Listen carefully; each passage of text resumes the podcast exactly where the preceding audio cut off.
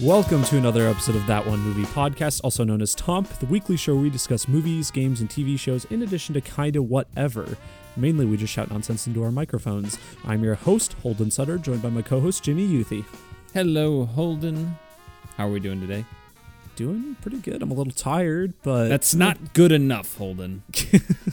you should be so grateful because watching shows like The Last of Us makes us appreciate what we have. Indeed, it does. It does. Uh, but we've got a great episode for you this week featuring our reviews of Last of Us, episode four, in addition to All Quiet on the Western Front and Knock at the Cabin. Wow. So lots of stuff this week.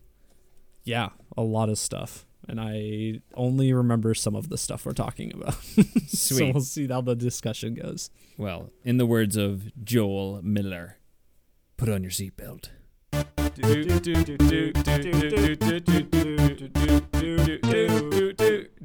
That one movie podcast. Tom. But first, Jimmy, we have to do the toms. All right, Holden. Good thing no big comic book movie industry laid out like a 10 year slate of movies this week. Am I right? We, we sure are lucky for that, yeah. Sweet. Then let's dive into the toms.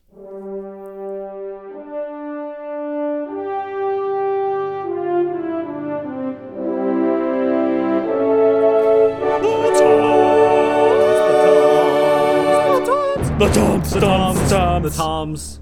Toms is a rapid fire segment where we, where we rate the news of the week in the world of entertainment on a scale of three famous Toms Brokaw, Bombadil, and Bergeron. Brokaw's the highest, Bombadil's the lowest, and Bergeron is somewhere in between. Jimmy, let's get to it. Well, good thing Holden Netflix didn't decide to do actual Squid Games. Am I right, Holden? yeah, we should talk about that. I uh, didn't even write that down. We can hit that real quick though. Well, good thing I sarcastically bring things up because we might not even talk about them. Yeah. Um. So first off, uh, Netflix is doing a Squid Game like reality show. They're like Squid Game. You, you hear about this? You remember this? Yeah. They're like you know this show that's like a criticism on you know class and and like what people will do for money and all of this exploitation. Let's, yeah, exploitation. Let's just do that, but real. Seems very odd. I mean, benefit of the doubt, you know, Squid Game is is very popular, so you know, making a game show out of it, I think, could be interesting. But it sounds like it's just been hell. like, yeah. Well, okay. Didn't Mr. Beast already do this on YouTube? Yeah, I think he did something similar. Yeah. I be honest, Holden. I'll be honest with you. I have never seen a single Mr. Beast. I have not either. Video. I, I all I know is whenever the headlines mention Mr. Beast, he's he's a little his demographic is a little younger than us. I think it's it's always like I gave someone a bajillion dollars. I'm like, what the heck? Why does he have so much money? Uh, I was planning on watching this and then I just forgot about it. So I guess maybe I'll watch it sometime. And this Netflix show, so it's real life Squid Game, and apparently they were doing the red light, green light. Except you know they don't actually kill people, but I don't. They were like making people stand for like 30 yeah, minutes still and they like didn't have food and like they had to have minimal like layers on and it was freezing out or, like really bad. People were losing feelings in their extremities. Yeah people were fainting like losing consciousness because of how cold and how strenuous a lot of it was. I don't know if there were any like physical en- injuries. I can't remember. Um like i said i didn't write this down so i don't have the details in front of me but um yeah, there there was a lot of various fainting and and starvation and other things going on on this set. At least it sounds like. Yeah. So also, like, were they planning on like a whole episode being red light, green light? I don't know. like, like people standing still and then like them cutting to interviews of people later.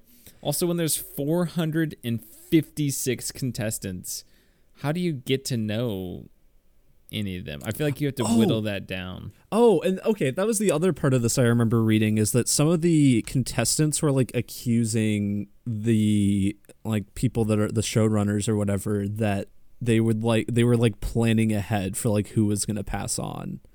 because like they apparently some of like they had booked some of the exit flights early for some of the contestants like before the show was supposed to be done. Wow. So Weird. So I don't know. I that's I don't know. I mean, obviously that hasn't been confirmed at all, but some accusations being thrown around by some of the people there. Very interesting. Yeah.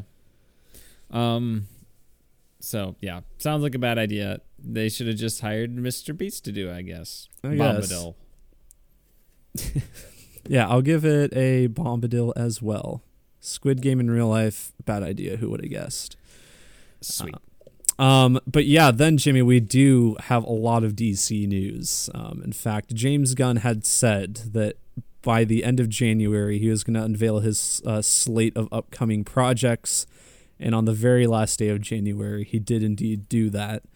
Um, so we'll kind of take it piece by piece. Uh, first of all, uh, he mentioned that the upcoming Shazam, Flash, Blue Beetle, and Aquaman movies are still part of the DCU to some extent, um, with the Flash uh, for for sure serving as like a reboot of sorts, which is kind of what people were predicting anyway. Yeah. Apparently it's good. That's what he said, but Yeah, he said something like it's one of the best superhero movies That's- ever made. I don't know if he said that, but he's like, it's a fantastic film, and I'm just so glad. Can't wait for you to see it. Whatever he said. Yeah, yeah. Which I mean, he is the head of DC Studios, so maybe he has to say that. We'll see. We'll be the just judge. a laser in his head. We'll be the judges of that I- when it comes out. Here's my thing. These movies were already so far in production that Warner Brothers is like, these movies are coming out. yeah. Flash, just say that it resets. It will not have anything to do with what's coming forward unless you add some extra little.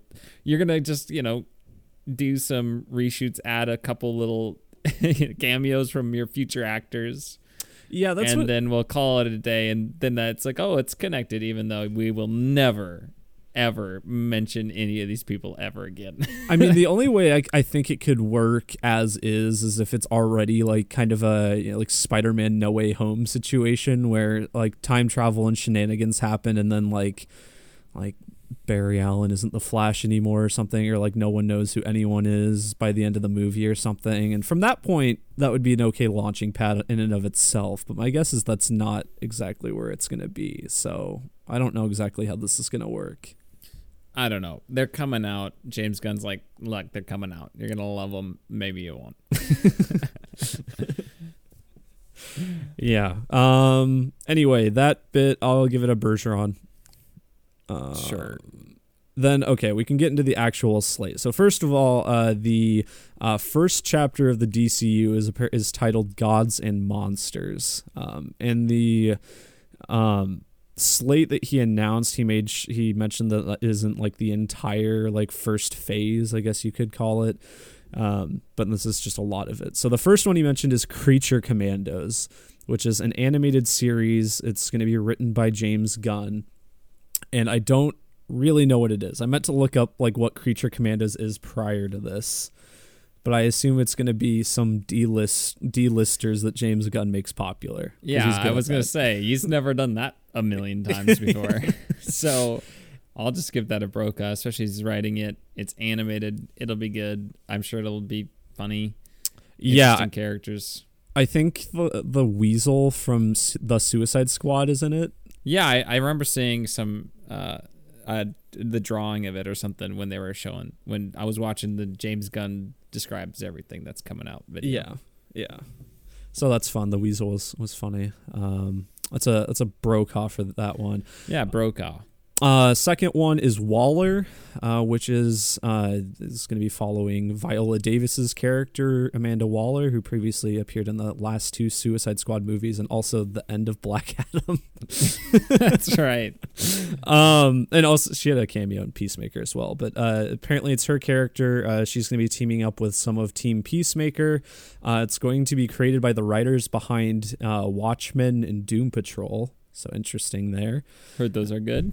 Yeah. Um, I don't think any like story is really known or anything yet, but um, yeah, interesting. I, I think Amanda Waller is like a character in the comics is interesting. I mean, we haven't gotten a ton of her in the DCU so far, but Um, Viola Davis didn't Viola Davis just win an EGOT? Isn't she an EGOT recipient now or something? I think so. Yeah, I think the she got a Emmy, Grammy last night. Oscar, Tony. Yeah, I think I, I think so. I think she got a Grammy last night at the ceremony. So, um, Yes, I can't believe she won an electronic Game of Thrones. yeah, right. um, yeah, I, I don't know Waller series. I'll give it a Brokaw. Might be interesting. Plus the team behind it's cool. So Yes, I'll give it a Brokaw too, and then we can always say Waller hardly even know her. if, of course, and we probably will every time it comes up. Yeah. Um, the first movie that's going to be coming out in this is Superman Legacy, uh, which is a, obviously a reboot of the Superman films. It's going to be coming July 11th, 2025. It's written by James Gunn. It doesn't have a director attached as of yet. I wouldn't be surprised if James Gunn does it though. Like if it's the first movie in this in their universe, and I I wouldn't be surprised if he wants to like just start it out right or something. Anyway, um, no casting or anything. Uh, apparently, it's going to be about like a younger Superman, kind of his uh, his upbringing clashing with I, I don't know exactly what it is, but it, I think it's going to be more of a teenage to young adult Superman, which is Superman puberty. yeah. um, I think I mean Superman's not my favorite hero by a long shot, but I mean I think it's important to get this right, and James Gunn being behind it I think is good. It is a bit of a different time period that we've seen. I mean we've seen teenage Superman, but not focused heavily aside from like Smallville, the TV show. Um, so I think this could be good. I don't know. I I don't really. I've never really found Superman that interesting, but I haven't like read any comics or anything. I heard there's good stories out there. Um, so I'm open to it. I've never. I was like, I could not get past like 30 minutes of Man of Steel. It is and I think I've seen uh, like an hour of Superman Returns. I've never seen the original 1978 one, uh, or nor any of its sequels. So I really don't have any nostalgia or interest in Superman at all. And I would love to have that completely flipped on its head by a good Superman movie. So I will give it a Bergeron. I think I'll also give it a Bergeron just because we don't know a ton, and I'm also kind of lukewarm on Superman. I don't know if I Um, want teenage Superman. I think I could be into it. I I think just the fact that it's different, I I might be into. Um, uh, fun fact: I have watched the original like 1970s Superman, and I made it halfway through Superman 2, and then it got taken off of Netflix while I was watching it. Yeah, so I've seen one and a half of those. Anyway, uh, the next bit is pr- one of the more exciting ones. Uh, it's an HBO series called Lanterns. Um, and it's going to be follow. It's about the Green Lanterns, John Stewart and Hal Jordan, who are two of the more popular Green Lanterns. And James Gunn described it as True Detective, but with Green Lanterns. Yes, uh, John Stewart. So what's the deal with this government? You know, that's Yeah, classic. John Stewart. uh, I like how James Gunn just kept referring to HBO properties. This is like a True Detective. Warner Brothers don't. I, I'm doing this. I feel like Warner Bros. just had a gun. Ironically, a gun. Yeah, honestly, it was, it was what's his brother, Sean Gunn. Sean Gunn. Yeah. Sean Gunn with a gun aimed at James Gunn. There are lots of guns in this room, okay? and he's like, uh, HBO property, uh, uh, True De- True Detective, and uh, Game of Thrones, and See, you mentioned that I and I you mentioned that on Thursday, and I thought about it. I'm like, I don't, I, I don't know if it, it. I feel like it's just because they're good shows, honestly. Like I, I Well, don't know. if, no, I think he vaguely is like, oh, this is something vaguely in this. It's gonna be like a crime mystery detective thing. Mhm. What's an HBO property that's well liked? That's that. Oh, True Detective. Oh, a political intrigue thing. What's an HBO property associated with? Oh, Game of Thrones. I I think there were some uh, uh, some uh, higher ups pushing for some name drops. Could be. Anyway, I'm still excited for it. I'll give that one a Brokaw. This lantern show will it be lit, as the kids say? I bet it will be. I bet it will be. Yeah. uh, I'll go Bergeron. All right. Um, the next one is a movie called The Authority, um, which is based on Wildstorm characters, which I believe it's like a third party um, comic book manufacturer, and I think they got bought out by DC. I should have read into this more. I meant to beforehand, so I could just be spouting nonsense. But um, they're basically it's a group of superheroes who think that the world is broken and is willing to fix it by any means necessary. That's what James Gunn said. So So it's like Peacemaker. Like I will bring about peace by any means necessary. I will kill as many people. probably, except peace? these guys probably have superpowers. Yeah. Oh wow, that's rude to John Cena. um, I mean, sounds interesting. I'll go Bergeron. Could be great. I'll give it a Bergeron as well. Uh, the next one in the HBO comparisons is Paradise Lost, uh, which is going to be following uh, Themyscira, otherwise known as Paradise Island. That's the birthplace of Wonder Woman, and it's apparently uh, he James Gunn described it as Game of Thrones like. Nice. Does that sound Again. interesting to you, Jimmy? Uh, Bergeron for me. Again, I think he's just naming HBO properties. I'll also give that one to Bergeron. Um, then we have Batman, um, which just to clarify for anyone who wasn't already aware, the Batman with Robert Pattinson is not going to be set in this new uh, uh, DC universe. It's its own thing. So this is a separate Batman property. it's part of DC Elseworlds. yes, yes, which I'll it. get to But in this a second. is the DCU Batman now. Yeah, DCU Batman. Uh, the movie is going to be called The Brave and the Bold, and it's apparently going to be based on uh, Batman and Damian Wayne stuff. If you're familiar with Damian Wayne, that's he's a Robin introduced fairly recently, and by recently I mean I think like since the beginning of the century. Yeah, like early Um, two so- thousands. that yeah. sounds about right. Um, but he's uh, Bruce Wayne's biological son, raised by assassins. Uh, it's apparently based on a Grant Morrison comic run. Um, Mother so- is Talia al Ghul. yeah, his mother is Talia al Ghul. She's Um, in the Arkham games. I I think this could be cool. Um, I think starting a bit later um, for Batman kind of works considering we just gotten so much like early Batman. Um, and so starting later, I think gives more opportunities for like just more uh, stories like Damian Wayne and everything, which I always envision Damian Wayne as like you know a decade or two down the line for the Batman. Um, so, and Damian Wayne is a cool character from what I know. I've seen you know some of the animated movies with him and read a couple comics. He's he's pretty cool. So yeah. I- He's James Gunn's favorite Robin. oh yeah, he did mention that. What do you think of this, Jimmy? Uh, well, I mean, it's another Batman movie, so I, I will always be excited for that. I mean, Ben Affleck's Batman was theoretically older than even this one. Um, That's true. I will go. I mean, I guess Brokaw, just because I love Batman. He's my favorite superhero. Uh, I'll be interested to see how the Bat family will work in this. Will there Mhm. be a Batgirl? Will there be Oracle? All right. Will there be uh, Dick Grayson, Tim Drake, Jason Todd? Like you know, will you have your Red Hood? Will you have your Nightwing? These other think- Robin characters that morph into things, or will it just be Damian Wayne? Will they go the Talia al Ghul? Will Ra's al Ghul be in it?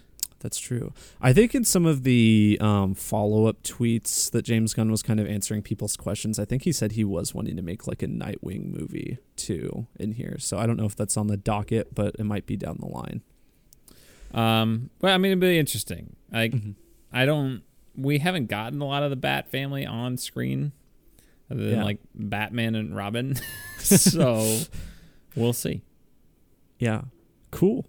Uh, the next piece is a Booster Gold TV series. Uh, Booster Gold is kind of a fan favorite hero because he's like a loser from the future who essentially steals some technology to come back and pretend to be a superhero. so then people will like him. Kind of like Syndrome. From The yeah, yeah, that's a good yeah good comparison. Um, yeah, I think Booster Gold. I mean, I haven't seen a ton, but I, he was very good in the Justice League cartoon, from what I remember, and I mean, people do seem to like him a lot. So I think it's a Brokaw from me. uh sounds good. I'll give it a Bergeron. Cool. Uh, then we have Supergirl World of Tomorrow, uh, which is based on the Tom King run, which from like within the last couple of years, I believe. Um, Tom King wrote the Mr. Miracle run that I really, really like. Um, I don't read a ton of comics, but I didn't read that one. It's very good. Who's in Mr. Miracle? Um, Mr. Miracle is in that. That's the superhero. Yeah. He's uh he's like one of he's a former lieutenant of Darkseid, but he becomes a hero in the DC universe. He's very good. Senor Milagro, as they say.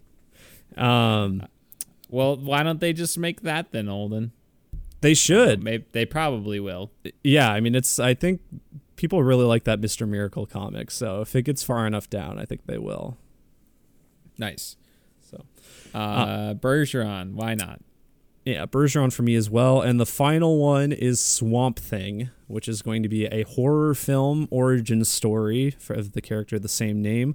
And what's interesting about this one is it might be directed by James Mangold.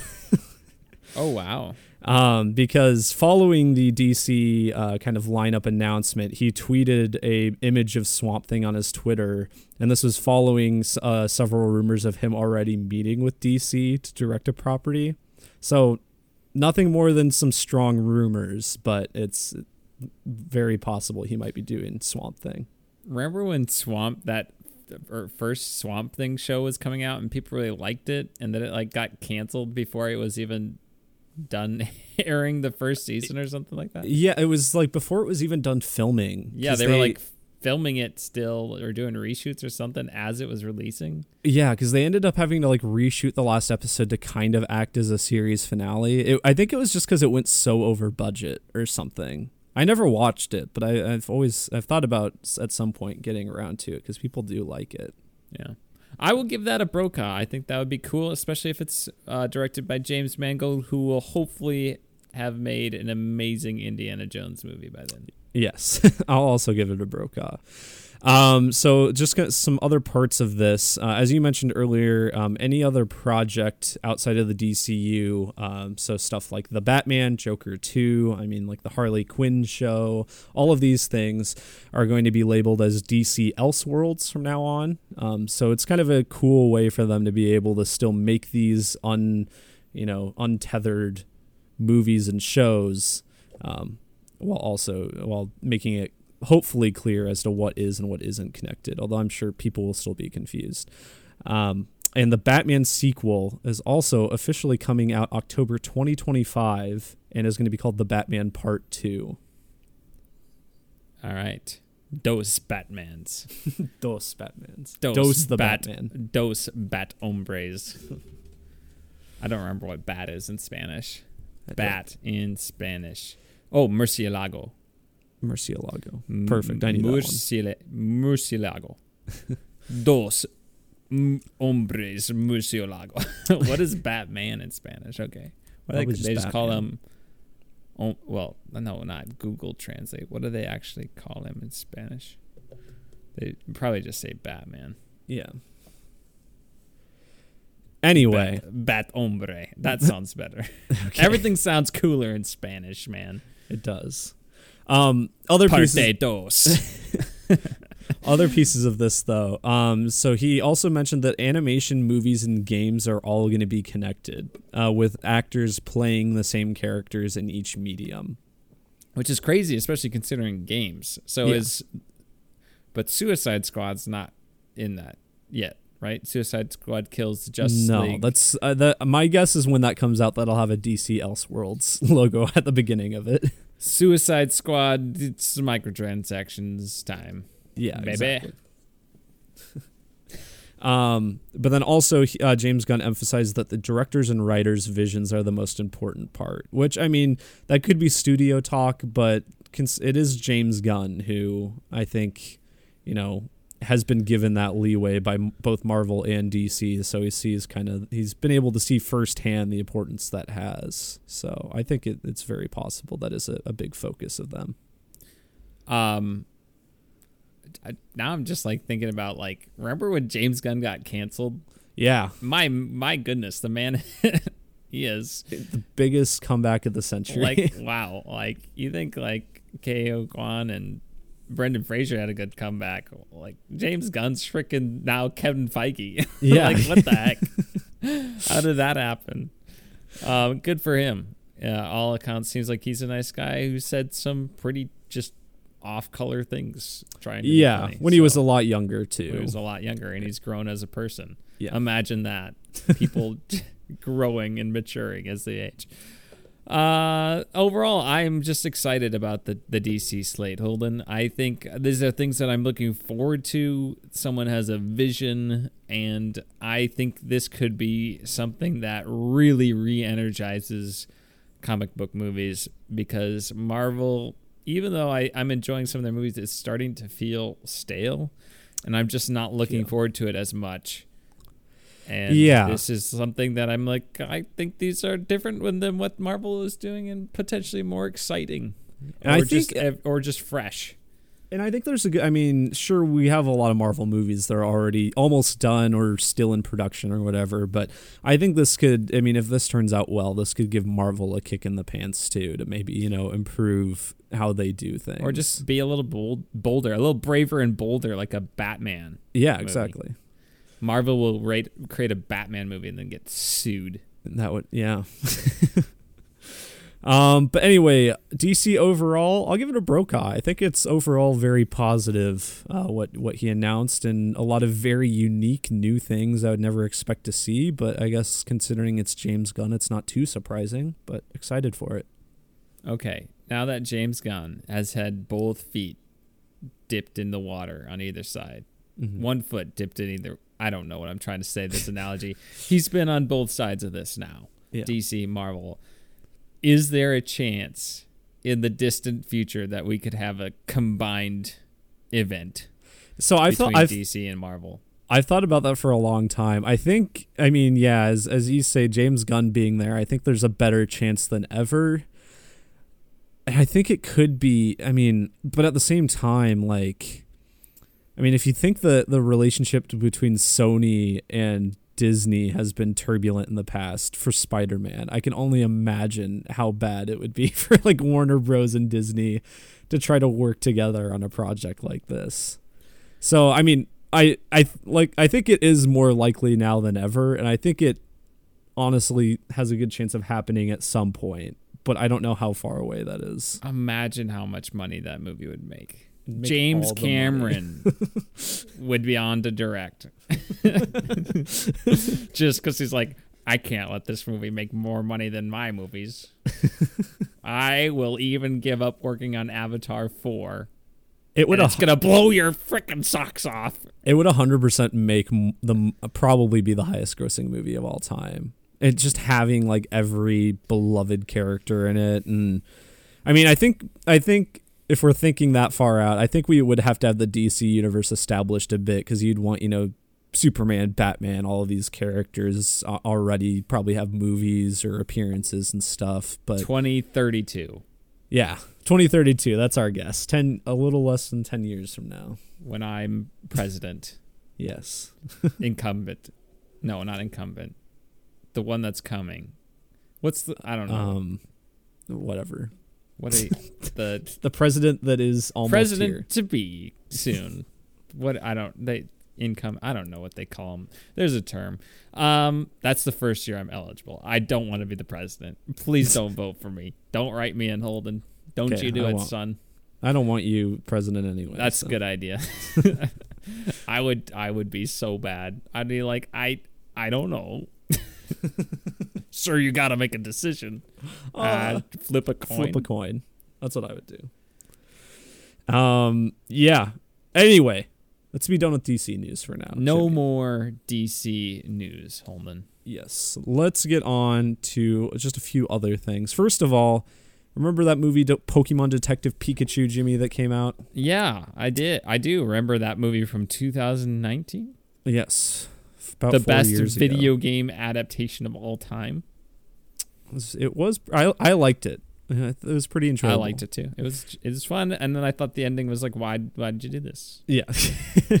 but anyway, a, represent- a representative from Legendary says that a sequel is still in active development despite no announcements in close to four years. Apparently, there is a full script written, uh, but they're just kind of looking for a creative, more of a creative team and everything. So, I do really like that one.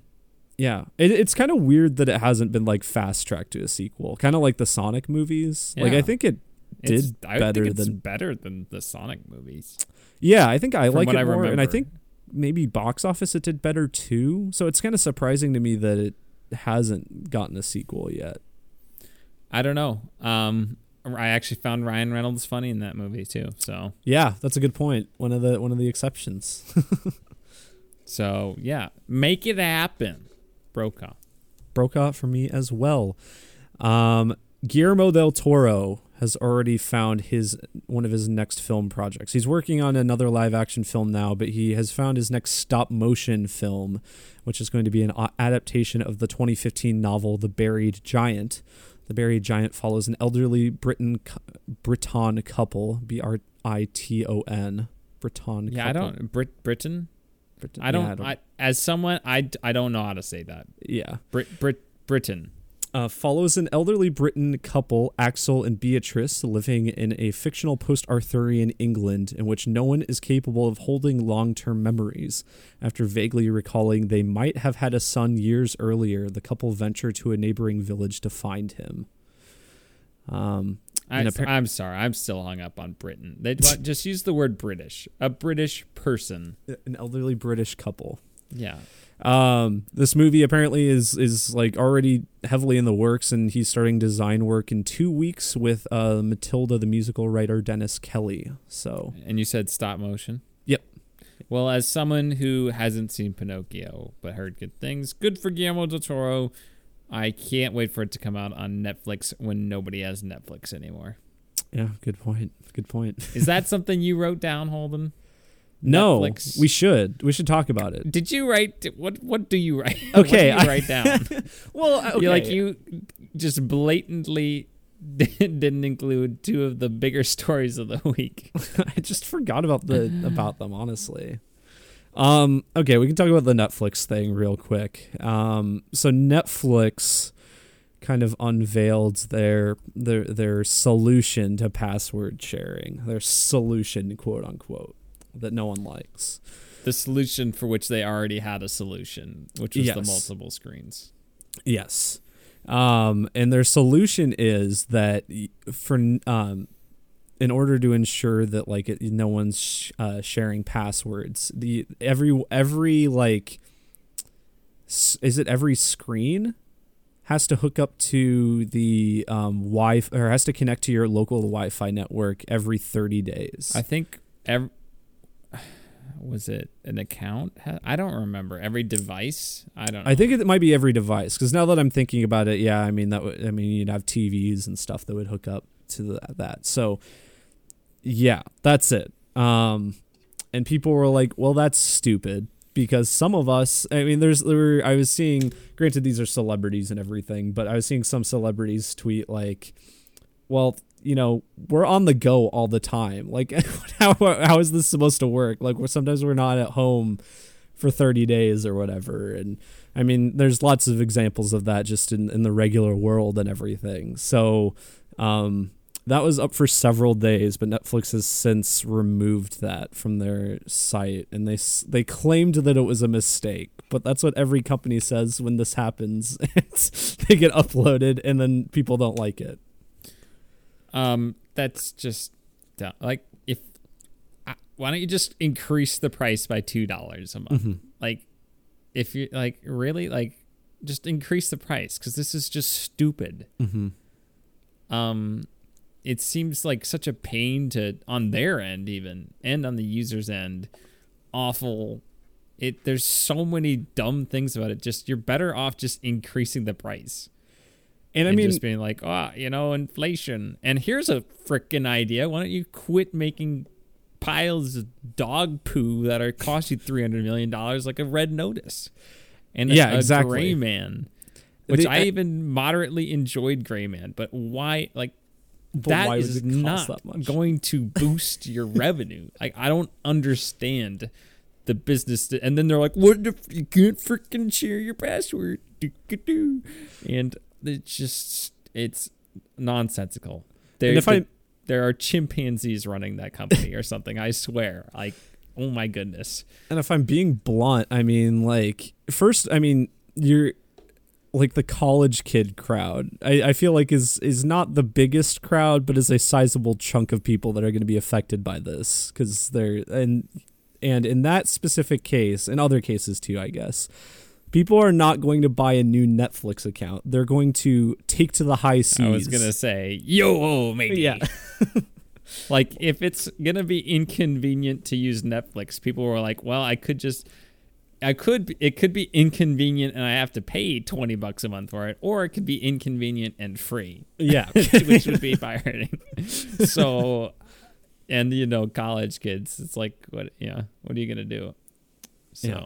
college kids are already broke. They're going to pinch pennies where they can. So, but Holden and I we have never pirated anything just No. for the record. no. We Absolutely. are flawless beings. We may wear eye patches and have peg legs and walked the plank a couple times.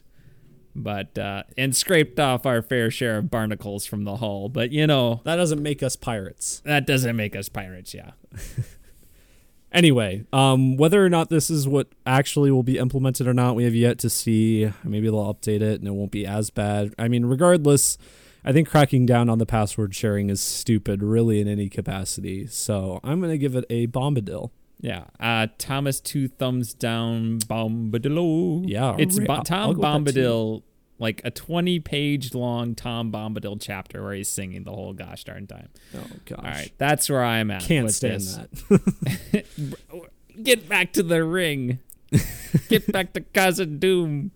Um, it's it's silly. You already have a system in place. Just freaking increase the price and get it over with. For real. Honestly, then we can all just cancel and resubscribe the the the month that uh, Stranger Things comes out, and then cancel again. Okay. Exactly. Um, other pieces of news. Um, King of the Hill is getting a revival officially at Hulu. Jimmy, I heard about this. Um, Mike Judge, and Greg Daniels, the creators of the original series, are returning behind the scenes, while most of the voice cast is also returning. I assuming including Mike Judge since he's already there. So, um, yeah, I like King of the Hill. I think King of the Hill was pretty consistent through its entire run, honestly. So I'm kind of interested, especially with the recent Beavis and Butthead uh, reboot that they did, uh, that Mike Judge did. I'm like, okay, this guy's still got some got some good creative juices flowing. I, I'm interested to see what this could be like. Yeah, So, I'll give it a Brokaw, even though I haven't watched King of the Hill. I'll give it a Brokaw as well. Uh, final piece of news, Jimmy. Um, Except I might have another piece of news. okay, this so- is a Tog. Oh, Tog. Well, mine's a top. So okay, what do we say want your to do? top. Let's top. Uh, just saw this today. AMC. You hear Oh? Yeah. They are introducing cheaper tickets for bad seats in the theater. So like, if you have to sit way in the front row and look straight up, like um, we did for Lord of the Rings, uh, uh, Rings of Power, uh, not great. So you know stuff like that. Um, that this would be, you know, you don't have to pay as much for those seats. Now, how much of a discount it is, I don't know. They're starting in a few cities. They're going to expand it nationwide. It sounds like they're keeping the price of all the other tickets the same. Well, um, the, I guess the there are like the very best seats are uh, increased price, but unless you're like a AMC Stubs or whatever their service is, we don't have an AMC in our city Mhm. in either place where we're from. So I don't really know what, the, but I think they have Stubs loyalty program, but it's free to join that, so you can get those preferred seats. Sightline, it's like the program's called Sightline or something. It's an interesting idea. I I don't mean, think. go well, okay, I, my my opinion is I I'm okay with the front seats being discounted because I think that'll increase you know more people willing to go there. I think it makes sense because those seats suck. You know, like whatever. Um, but I'm not super stoked about them increasing prices on the best seats. Like I'm I'm. I don't know. I, I think that's kind of But if you Dumb. just join their free to join program, it's the same price. I guess they have all your information. I don't know. yeah. I mean, If that were if that remains consistent, I guess I don't. I mean, that I wouldn't care too much because if I lived in a place with AMC, I'd have that program. But at the same time, like I don't know, just a lot of general audiences aren't going to have that, and I, I don't know. Seems a bit morally weird to me, but Well, okay. First off, the rationale makes sense because it's like, well, you pay when you go to a, a baseball game, you play you pay more for a good seat, or you pay more for a good seat at Broadway, a theater, you know. So that that part makes sense, but here, I think a couple things might happen. First, they make it cheaper at first, and then they just jack up the prices a year from now. Exactly, It's like the, yeah. the cheap sheet, the cheap seat is now the cost of the normal seat, and the normal seat's now more expensive.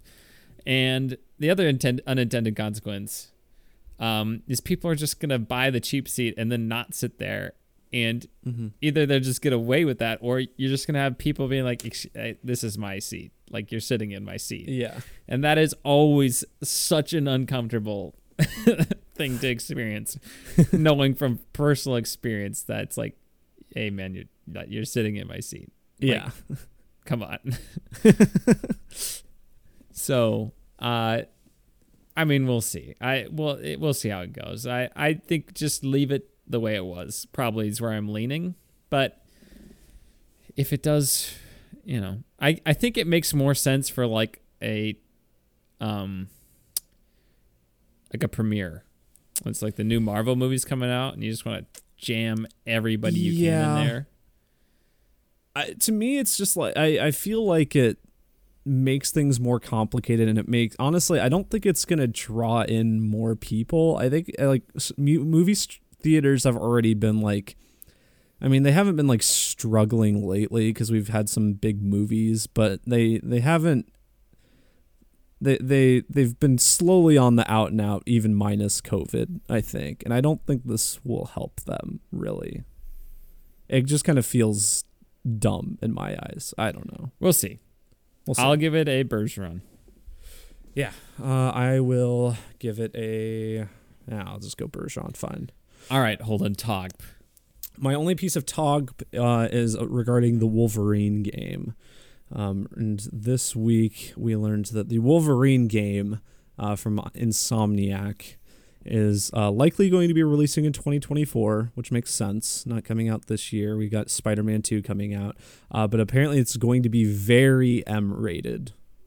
which is very interesting since it's a Marvel game. Yes. Um, I think it makes sense. I mean, it's Wolverine. He's pretty brutal. Um, the X Men Origins Wolverine game, which apparently is actually good. Um, I think the 360 and PS3 versions of that were M rated too. Um, that's apparently like a God of War clone game from that era, but um, yeah, I think it that that could be interesting. I was I was also reading that I, I don't think this is confirmed, but there's a lot of rumors that it's going to be a lot more linear than uh, like Spider Man. Nice. Yes. I So- like that. I it might still I it might still be open a little bit, um, but you know whatever. I think No, that, I he's think literally it's like Temple Run, but you're Wolverine. yes.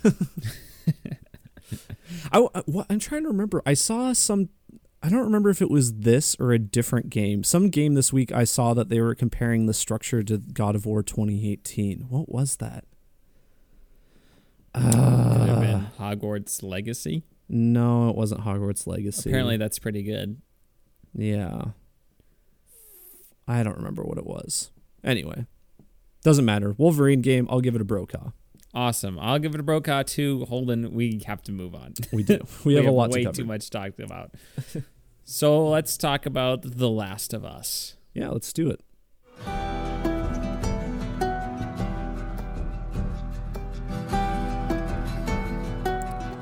The Last of Us, episode four, titled something. Uh, please hold my hand.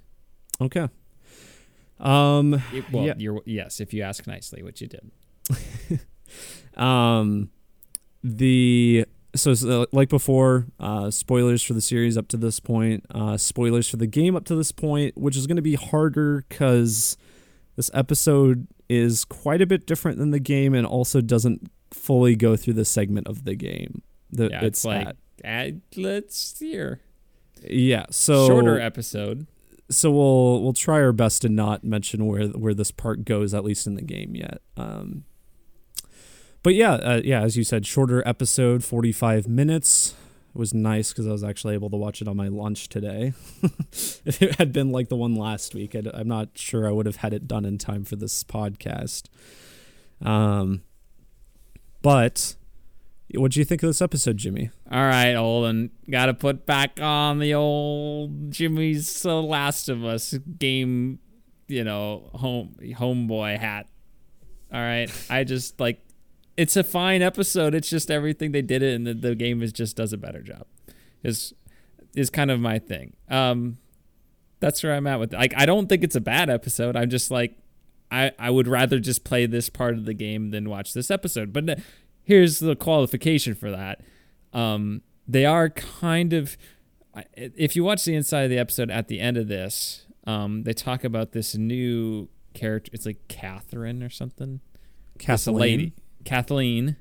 All right, this new lady that's kind of the head of this anti-Fedra or Antifa, if you will. I'm just kidding. Antifredra. Anti-Fedra uh, movement, and um, that's interesting because she, you like uh, Neil Druckmann says like the, this group of these raiders in the game is just kind of this ambiguous kind of antagonist Mhm. antagonistic force which is true. Like it's more like the environmental storytelling of what this g- group as a whole did in Pittsburgh which in this episode it takes place in Kansas City.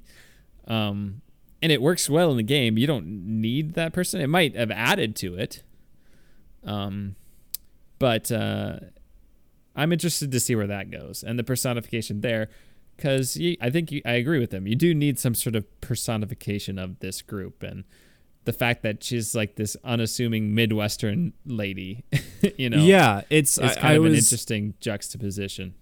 yeah. I, there were some complaints I was reading. Some people were like, "Well, she doesn't. She's like not. She doesn't seem like she'd be a good leader or whatever." But honestly, I think it's kind of a breath of fresh air because she seems more like someone that was like elected leader. Like she might just have like what it takes, and people realize that she's not like like super ruthless like a dictator or anything at least that we've seen i mean she does kill the doctor guy but Um, uh but I think it's she, she's gonna be pretty evil. like, I I think we'll see I, I think my gripe with it is I would have liked to have seen her a little of her backstory now, just so to buy into the scenes she was in. Because I am like, okay, well, what is it about this lady that these people respect her? Mhm. Because I don't think they really show it in the episode. That people just do. And it, it and she is like unassuming. So if you compare it to you know Bella Ramsey's character in Game of Thrones, little Lady Mormont, she's like this ten year old.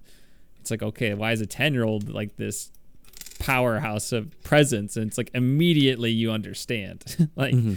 whereas this, it's like okay, well, why is this unassuming Midwestern lady a presence? And sure, she's intimidating when she shoots the like the helpless chained up doctor.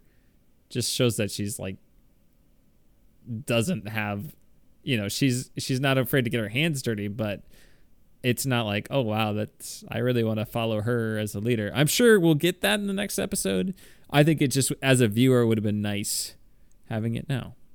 Yeah Um, but again like for me this is like how what i weigh this episode is really dependent on how good the next episode is. That is true. It's basically a part one. Um, Yeah.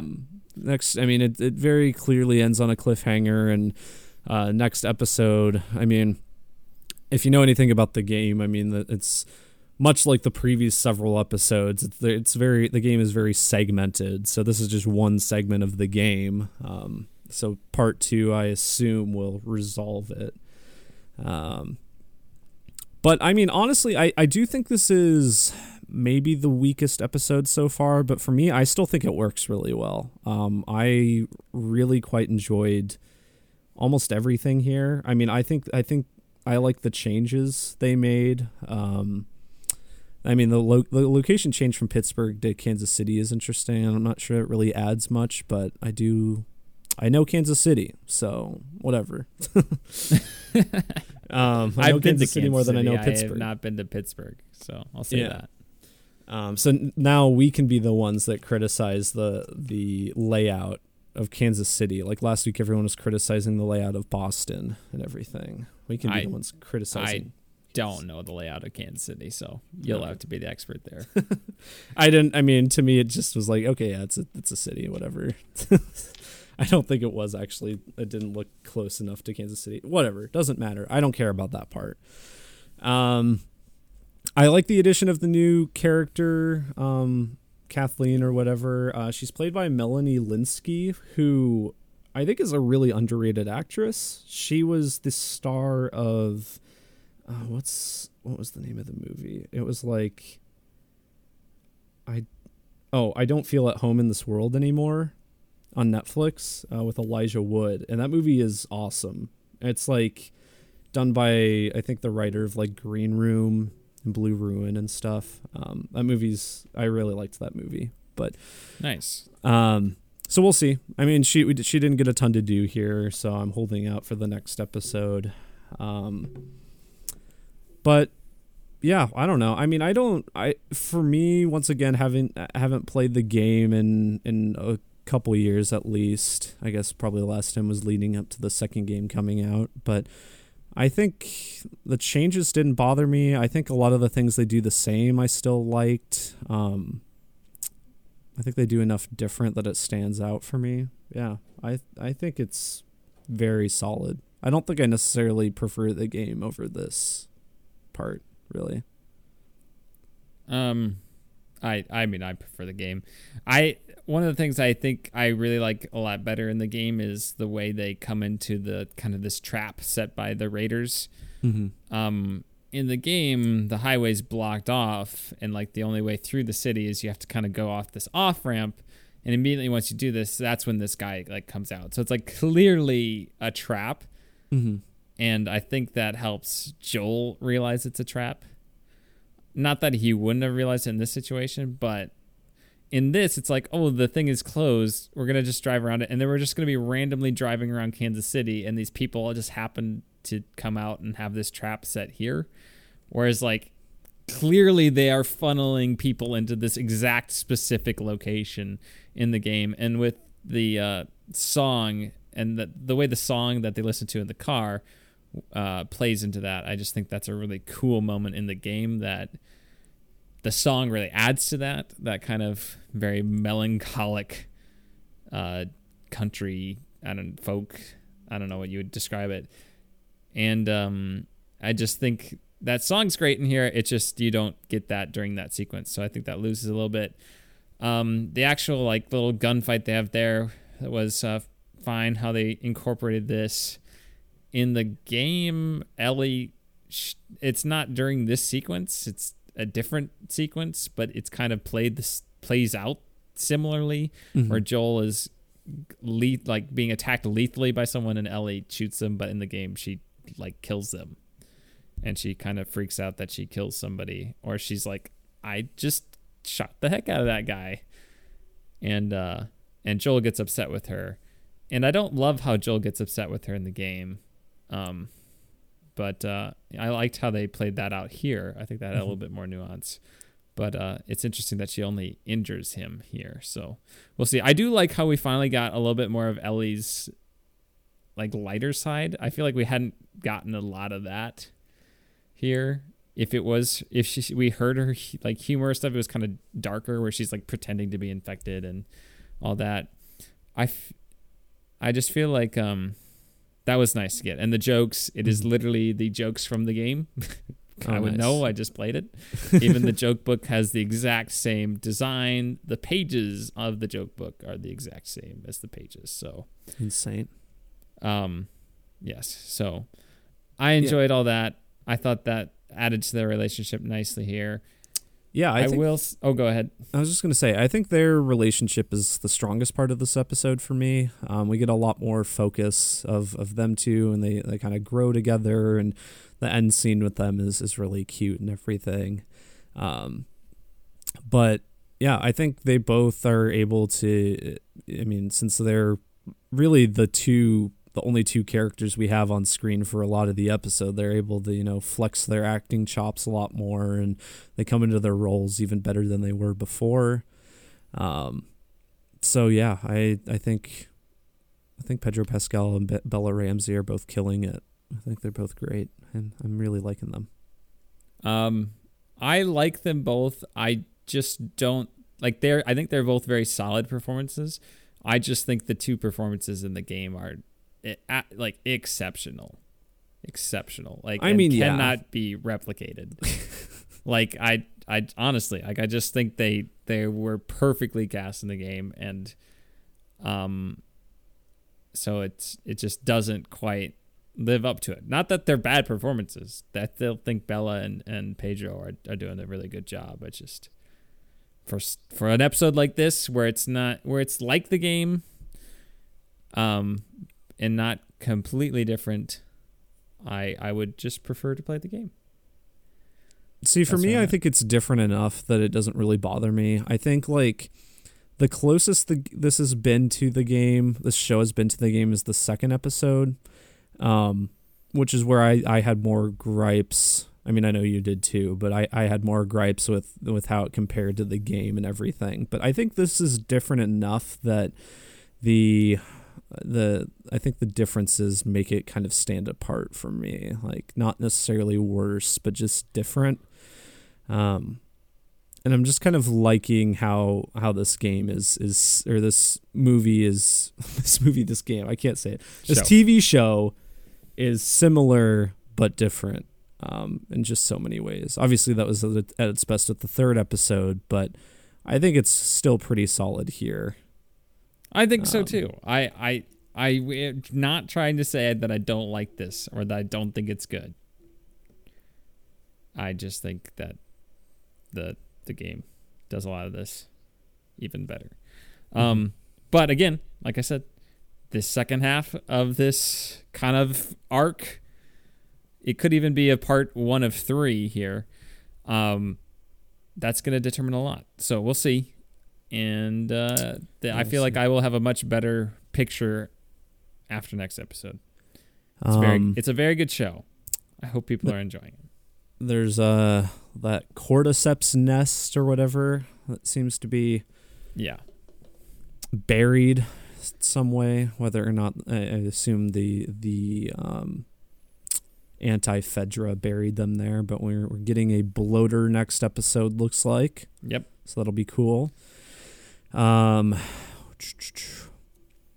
trying to think what else to say about the episode um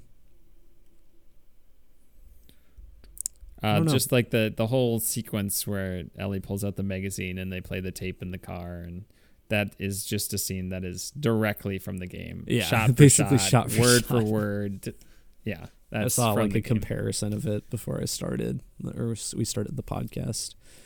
Um, yeah, that's great. I like the I like them camping out in the woods. That was a fun little scene that I think is all new. Um, her not liking coffee, thinking coffee is gross. I agree, Ellie. Coffee is gross. but the smell is still is amazing. I don't really like the smell of coffee. You don't like the smell of coffee? I like the smell, not the taste. Fair enough. Um, but yeah, all of that was good. Um, I don't know. And then it ends with uh with Henry and the other one. What's his name? Uh, Henry and Sam. Henry and Sam. Ends with them finding Joel and Ellie, holding them at gunpoint. So, yeah, we'll see how that plays out in the next episode. Obviously, we know how that goes out in the game. Um, but there's there's a bit more to it here. We have um, Kathleen, who seems to have some sort of vendetta against Henry. We don't know why. Um, I'm sure it'll be explained next episode, but it kind of adds some extra personal stakes to these new characters. Um, yeah, I don't know. I think that's all we need to say about this one, Holden. I think so. Yeah, All right. Next week we'll have our review of episode five. Which is Uh, coming which out a few days early. Yes, because there's Super Bowl stuff going on, Holden. Yeah, so you'll be able to watch it as soon as Friday evening, I believe. So Awesome. awesome because we live in America, so we watch the Super Bowl Yep, even if a- you don't want Basically to. a national holiday. If this was on a if it was on a weekday, we'd have the day off. Yeah. All right, Holden. Uh, let's dive into All Quiet on the Western Front.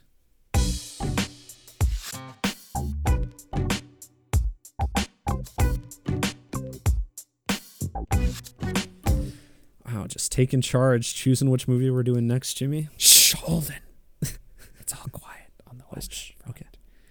This movie, Holden, uh, it's based on the book that Mhm. was written in Germany by, let me pull it up here, All Quiet on the Western Front by Eric Remarque. Eric Maria Remarque. I don't know. Some German guy. Um, uh, yeah, it's but it's a, a German uh, book that is was ad- uh, adapted into a award-winning film in 1930. Yep, Best Picture. The Classic. first Best Picture? No, I think there were a couple before it. Two, thir- second or third, I'd say. Um, but yeah, one of the just a big movie back then, still considered a classic. Haven't seen it. I think disclaimer before this review is I have not read the book or watched the old movie, and I think it's the same with you. Have you read the book? I had I did read the book in college. I Okay. do not remember a lot. I Okay. I do I do think some of the scenes were from the book. Um but I I honestly could not tell you. Uh, from what I understand, and once again, this is coming from someone who hasn't read the book, I think a lot of this is new, uh, which is kind of interesting for an adaptation, especially if that old one is a faithful adaptation. I think that's probably a you know a better way to go, uh, just kind of making something new with it. Um, but anyway, um, it's German language. This new one is a German language movie um, directed by Edward Berger, um, who I need to double check. He had like he made like the a couple miniseries I heard was he made like Patrick Melrose starring Benedict Cumberbatch on HBO, which I think is a miniseries I heard was pretty good and um he I think made did he direct all of the first season of Your Honor with Bryan Cranston? Anyway, looks like he he directed some TV that's well received, but this is kind of his first big uh, movie over here, um, or at least that's kind of hit over here in America. Um, but we watched it because it's nominated for a, a bunch of Academy Awards. I think it's the second most nominated behind Everything Everywhere, all at once. Um, so we're like, yeah, we got to watch it. Um, Jimmy, what did you think of this movie? I um I thought it was very good. Honestly, I I thought uh, the cinematography was beautiful. Um, I, having not seen the other um, cinematography nominations, I don't think we went over the. Uh, this one would be worthy a worthy winner. I, I thought it was a Yeah. beautiful film. Yeah. Um, I think I prefer this movie over 1917. Uh, yeah, I um I can't I can't really decide. I was thinking about that too. Um I like this movie. I don't love it. Um I think I just I have some issues with um I think honestly some of my issues with the movie are some issues I have with uh, like some of the issues of like I have are with the themes of the movie. And honestly, they kind of parallel some. I was thinking about it. Parallel some of my issues I have with the themes of The Last of Us Part Two. I think, um, which we'll get to in spoilers. I don't think I can really talk about it too much right now. Okay. Um, but uh, and then I think the movie for me, granted, maybe I just watched it at a bad time. I think it was. It felt a little too long. For me. I agree. Um, I think the pacing is a bit off. Um, it, it's the structure is a little interesting. It doesn't really feel like a like a structured th- like a three act structure, and I don't know exactly how I would describe it. Um, but it's it feels like there's there's more than three acts, and there's just a lot going on, and it kind of starts and stops a few different times. And even a couple of times it felt a little repetitive, and maybe that's some part of the point of the movie. I don't know. Um, but aside from those two things, I liked almost everything else about it. I agree with you. The cinematography is is great. It's a beautiful movie. Um, and that performances great. I'm aside from Daniel Bruhl, um, who actually isn't in it that much. I knew he was in it, but I was kind of surprised how little he was in it. But aside from him, I was not familiar with any of the other actors in this. But I thought they all did a good job. What do you think of them? They were good, yeah. I, I really enjoyed them. Uh, I did not know Daniel Bruhl was in it, so the moment he came on, I was like, ah, yes, the one German actor I know. and he was good, but like like I said, he's not actually in it that much, and he's actually playing a real person.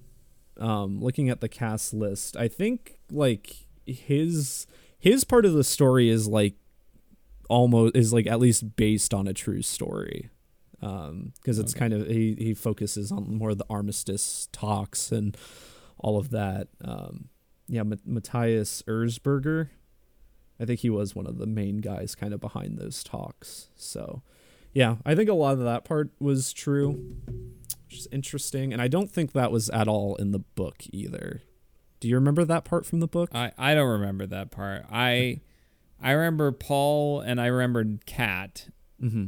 and I just remember the the theme of like the the my takeaway from the book was the theme of oh my gosh why are we even fighting this war? Like we're just here trying to survive at this point. Like mm-hmm. we don't even know why we're fighting. And also like the higher ups are commanding us and we're just like pawns in this thing that doesn't even matter. And these yeah. people get to live like their lives of they're in comfort and eating a lot and meanwhile we're here just in the trenches in just the most miserable place ever and just think, for years while this war rages on and nothing is being accomplished and people are just dying for no reason.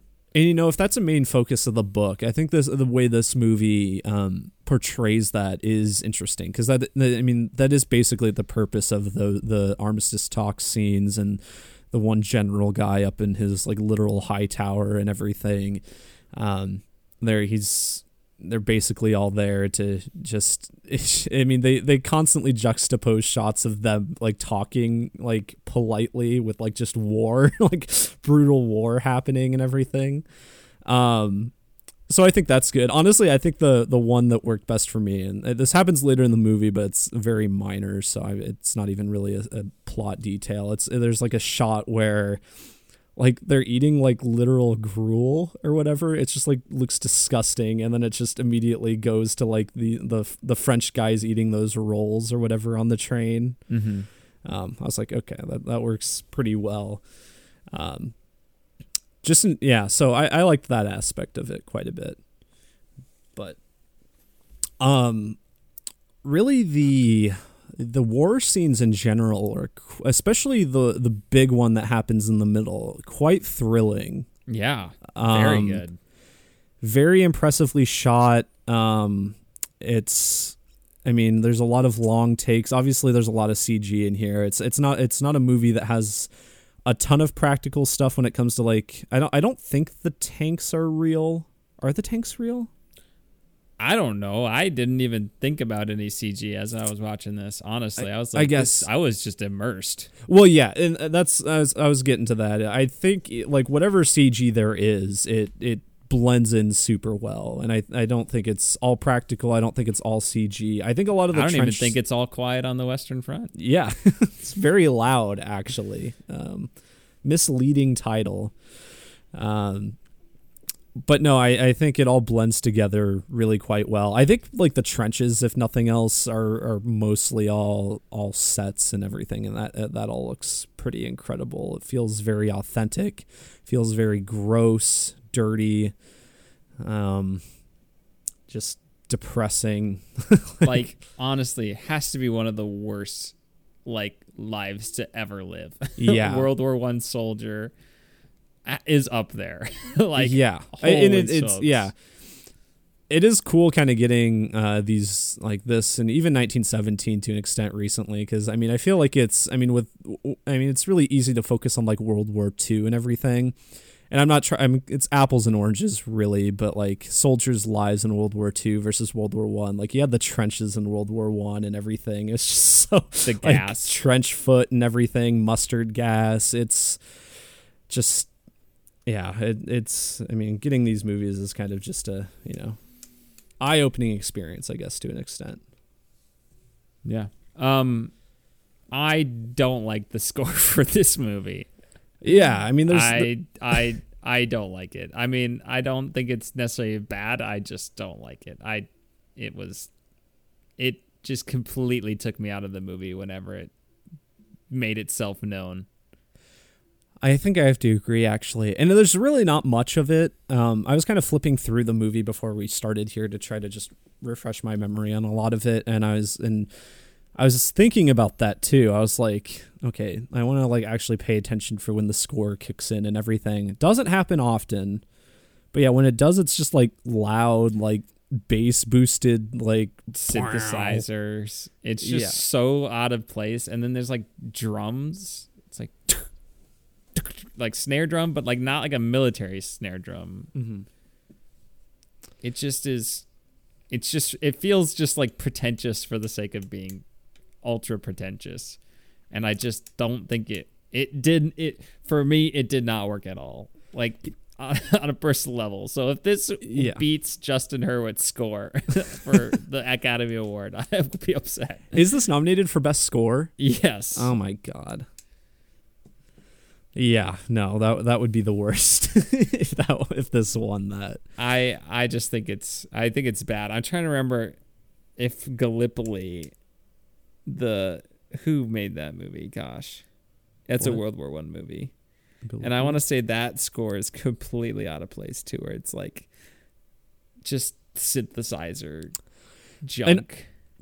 And I remember, so 1917, and not the, this doesn't need to be constantly compared to that because I mean I think they fulfill different roles too, even though they're both World War One movies. But I remember like not liking the score to that one like a ton. There were a few points where I felt like it, it if I recall correctly, it got kind of like manipulative and how like you know they play like these big grandiose generic string you know parts when it's supposed to get emotional and everything but i mean from what i remember it worked a lot better than that it didn't feel like out of place too much like it it wasn't like synthesizer booming you know all of that so probably the one place where that definitely has a leg up in my book Um, yeah, but visually, I think it's good. Uh, the themes at first hit home. I think. I mean, if you're comparing it to the Last of Us Part Two, it they're kind of hammered on the head throughout, and like I don't. I think you could have made this movie at least 20 minutes shorter, if not 30 minutes shorter, and still felt the same impact. mm-hmm. Um, there's a lot of standout sequences. I think yeah and uh, and for a movie that's pretty slow moving, it it doesn't feel slow until I would say that last forty five minutes or so. I mean, the first hour and a half, I think, kind of is really engaging. Yeah, it's it. There's just kind of like little chunks in there for me that that, and especially as you said, the last forty minutes, there's quite a bit in there that feels like it could have been cut out. Um, but yeah, I, yeah, I don't know. I, I, it feels like they were contradicting themes too, because there's one scene where it seems like Paul, the main character, has this moment of growth, and then the, end of the movie just seems to completely ignore that in favor for a, a different theme. yeah, I I want to get in. I think I think the final sequence honestly is one of my bigger, especially when I talk about the themes later. I think that'll feed into that. Um. Yeah, don't super. I I like where the movie ends, but I don't like the the the kind of final sequence before that. I don't dig too much. I don't think. No, I, I don't think you need it. I think the theme is already hit home without being just like so on the nose Mm-hmm. at the end.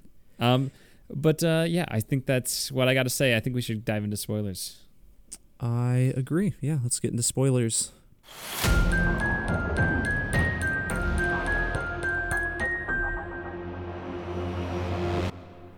All right, Holden, we're in spoilers, but you can give your rating real quick before we dive into real spoilers. Okay, yeah. Um, forgot to give my rating. I will give this, I think, uh, seven and a half. I'm I'm somewhere between seven and a half and an eight. I think I'll stick with the seven and a half for right now. All right, you don't want to get in the the point seven fives out there. Yeah, no, I'm not, not I getting think I'm gonna go too with deep. the seven and uh, 23, 30 seconds. On Yeah. Um, I you know if this one's best picture, I won't be offended. I Mhm. think it's it's a very good movie. Um, I remembering from the book, I think the scene where they steal the goose is like I I was like I like before I watched the movie, I was like okay, what ha- I think they go like steal something from a house, and I feel like they're at this medic Mhm. for a while, and and then as soon as they introduce Kat, I'm like I'm pretty sure Kat dies Mhm. and he's like the one other character I remember. I'm pretty sure Paul dies at the end, and that stuff happened. And I remember the officers being like, uh, just kind of being a living luxury while they didn't. And I'm like, that's about all I remember. I I wanted to say they were like. And maybe this was just me learning other things in that college course, but like the, I wanted to say that they were like heard people in the other trenches. Mhm. and that was a scene in the book but maybe i am just completely making that up based on other things i learned in that class. For some reason i also wanted to say that he like goes home at part of the book and then goes back. But i, I again i read this book in college like my freshman year of college and i don't i do not remember it Yeah. Um Yeah, I so you br- you brought up Kat, uh, just kind of jumping into it. Um I really like Kat. Um Kat was a fun character. I had a really hard time telling a lot of these guys apart at the I will beginning of the agree with that. Like, I was like, who is?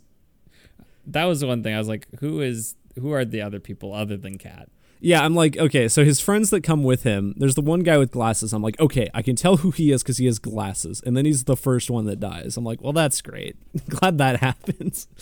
Yeah, Um, his other two friends were like, I, I could not, I still don't think I know their name. Like, I know, I don't think I know which one is which.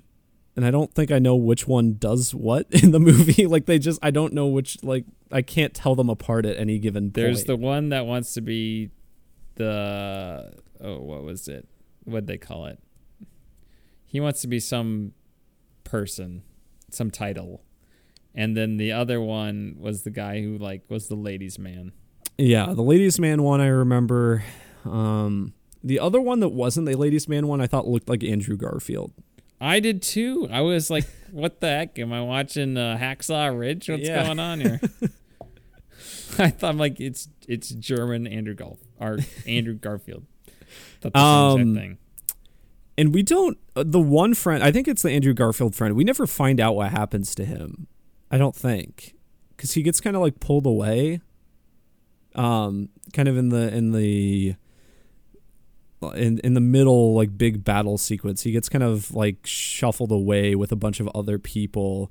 Paul has to kind of go on his own.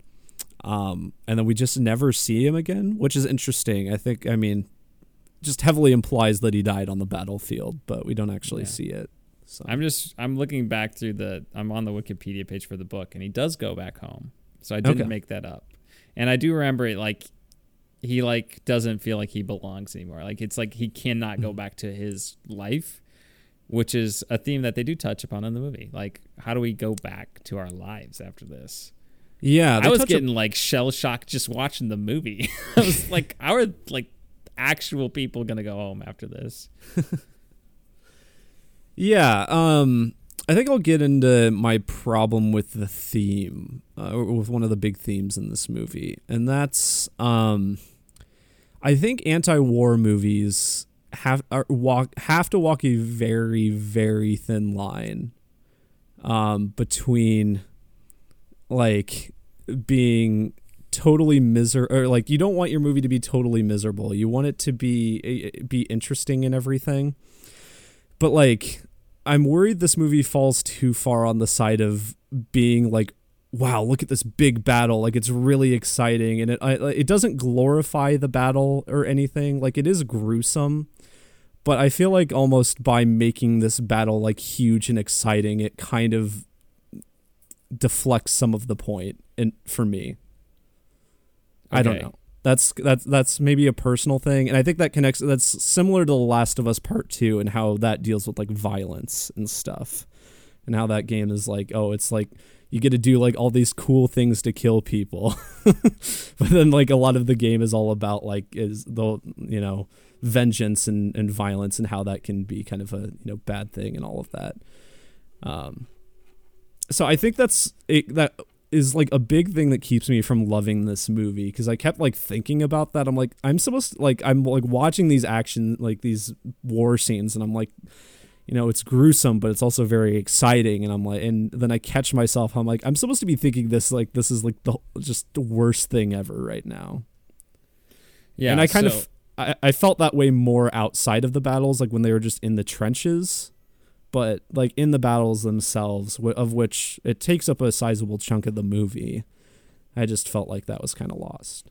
But i agree. I think it impacts more when they're not actually in the battles. Yeah. Um, I think this is in- interesting. So the the author of the book wrote in the the foreword, which I do remember like this quote, but he says this book is to be neither an accusation nor a confession, and least of all an adventure. For death is not an adventure to those who stand face to face with it. It will simply try to tell of a generation. Uh, of men who, even though they may have escaped its shells, were destroyed by the war, which I do think this movie highlights. Like, like these people cannot live normal lives ever again. And death was almost like merciful. Although you brought of them. now that you bring up the him going home thing, I kind of wish they had that in here. And I know I we talked about how the movie is too long already, but I feel like there's other stuff you could take out and replace it with that because I feel like that would just hammer home that theme.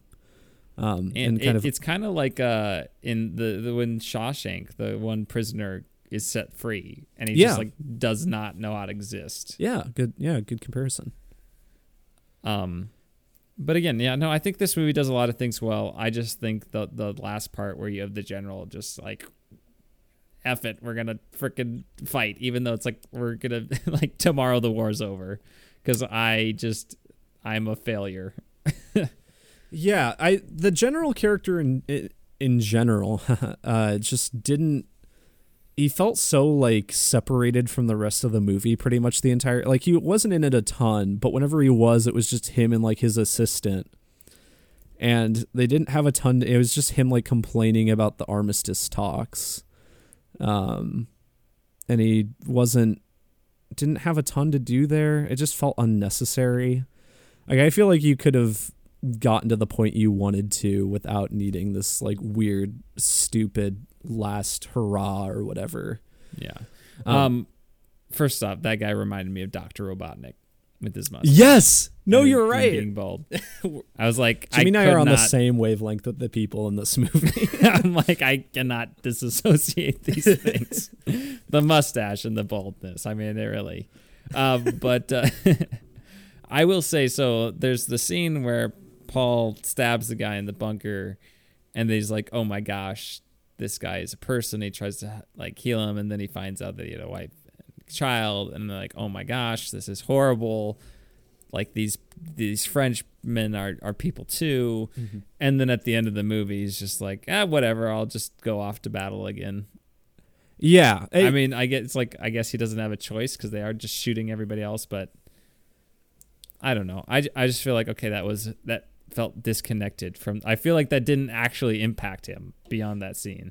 Yeah, yeah, you're right, and I I think that ending sequence also goes into what I was saying before, where I, it like the movie's supposed to make us like think war is terrible and like every all of this like especially that end scene. I think it could have you know quite the the powerful thing of like I mean sure it hammers the message home maybe a little bit too much, but you know like how the bigwigs literally don't care about the soldiers at all and everything. But instead, it's kind of all overshadowed by like Paul just like John Wicking like several people.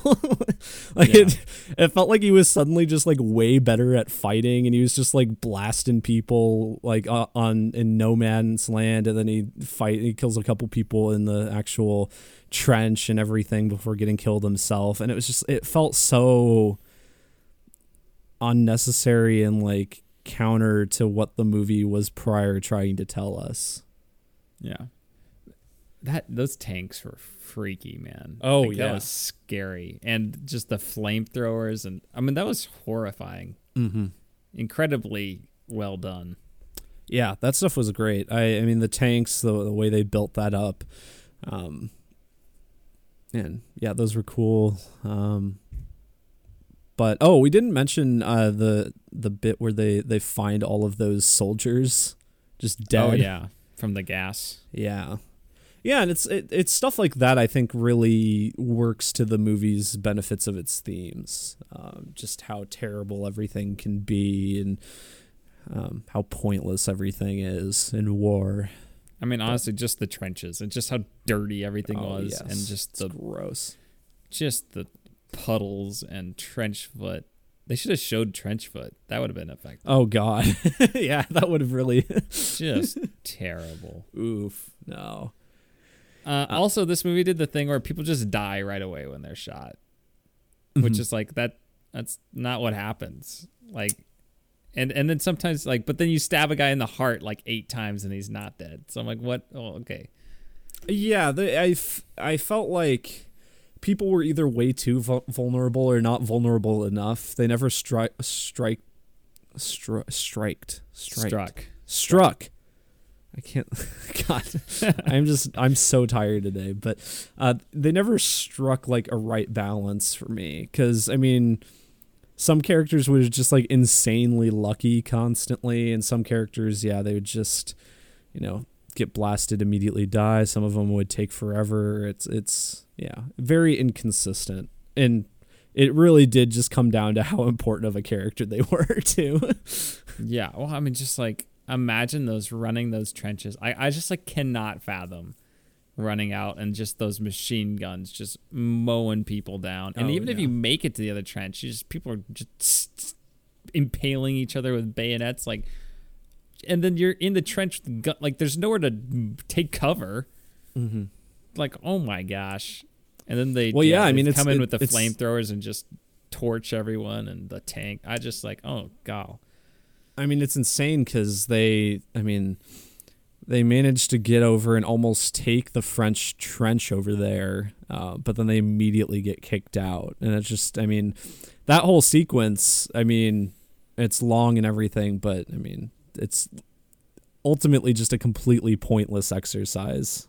Yeah, I It's mean, just- like, yeah, and then I mean, just the whole it's a microcosm for the entire battle on the west front, Western Front itself, because it's like the the front never moved over Yeah. three years. It's like, oh my gosh, Yeah.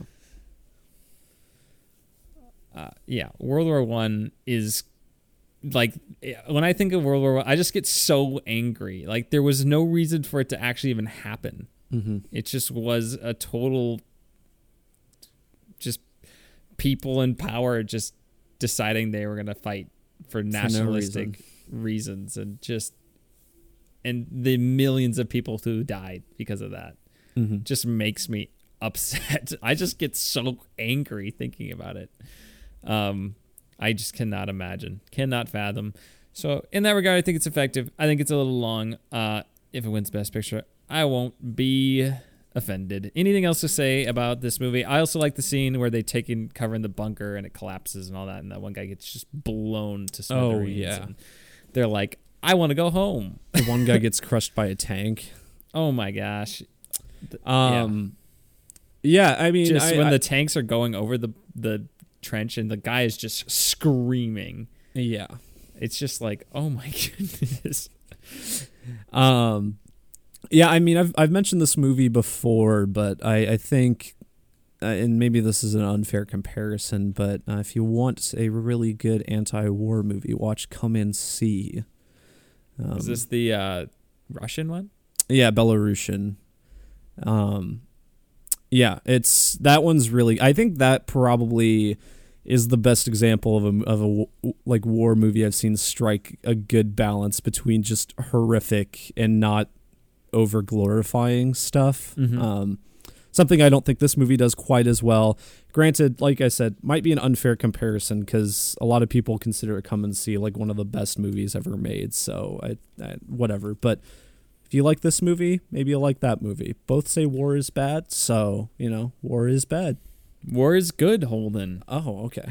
Oh, is that sorry, what you I've took been- away from this? I've been watching a lot of Nazi propaganda films. Oh, okay. Okay. Okay. Uh, that's not true. I don't like Nazis. I will go on the record there. I am anti-Nazi. It's like that clip from Scooby Doo 2. I think Coolsville sucks. That's not what I said. oh yeah, good times. James, that guy who wrote that is now in charge of DC. So Crazy. what times we live in. All right, Holden, we better review our other movie this week. We better, yeah. What? Oh, what's that I hear? Uh oh, Holden, someone is Knocking. knocking at the door. You might say, no, not M Night Shyamalan. He says, oh, there's a knock at the cabin. Oh, indeed.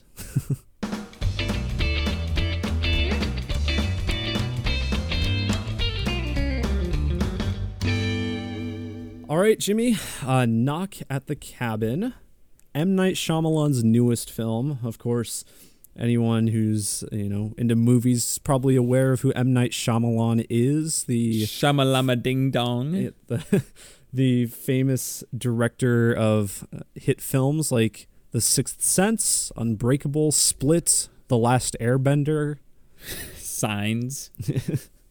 He's he's a very infamous director. I mean, for those of you who are unaware, because he's he's made a lot of he's made I guess I should say some good movies, and a lot of big swings right. and big misses.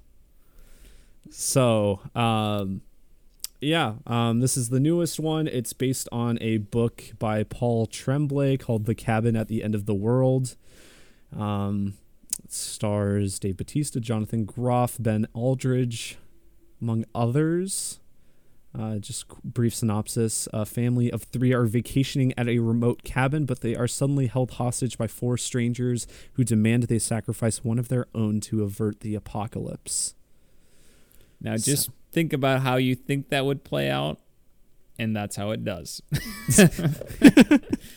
so, um, look, I think the strengths of this movie is the performances, Mm-hmm. and I think that's about it. I yeah, think, I think this movie. I think is the rest of the movie's pretty bad. this movie is either pretty bad or just very mediocre. Um, I and think not overall it's at mediocre. Yeah, yeah. Um, it's it's weird because I feel like I, I I'm going to compare this movie to Old. I think I a would, lot. yeah, I'm gonna say old is more entertaining. Yes. Whether or not Old is actually better, it probably isn't better. I think Old is just a huge swing. Like just goes completely all in on its premise. One of the things I remember, you know, uh, praising that movie for was just committing to the bit and basically using its entire premise to its fullest potential. Has a crazy twist in it that doesn't make any sense, but it's it it was a thoroughly entertaining movie at the very least. And this movie is like the exact opposite I feel of how you think a, a Shyamalan movie would go. Um, maybe that's the twist, Jimmy, is that it's really boring. it's like they're trying to like, oh, make your choice. Otherwise, this will happen. But there's like it's there's an hour and a half of the movie left. like they're they're not gonna make the choice. Oh, well, make this choice. Otherwise, this is gonna happen. Well, there's 45 minutes of the movie left, so they're they're not gonna do the thing that's gonna end the movie. Yeah, I feel like this movie. I mean, I don't know what you would have done, but I feel like this movie needed more of a beginning, right? Like, I think this movie just like starts and it's like immediately right into the conflict, basically. Like, there's no setup, and we kind of, I mean, there's flashbacks throughout, which I think are kind of messily done, like in terms of just storytelling and everything, but that kind of gives you more of a backstory for our main characters. But I feel like we could have used at least some of that at the beginning of the movie. Don't get me wrong, I like nonlinear storytelling, but I think here it just it feels so weird that like immediately like you basically like what you see in the trailer like of this the shot of Dave Batista approaching the girl's name. I can't remember the girl's name. Um, when? When? when, yeah. Of Dave Batista approaching Wen. That's like the very beginning of the movie. That's how the movie opens.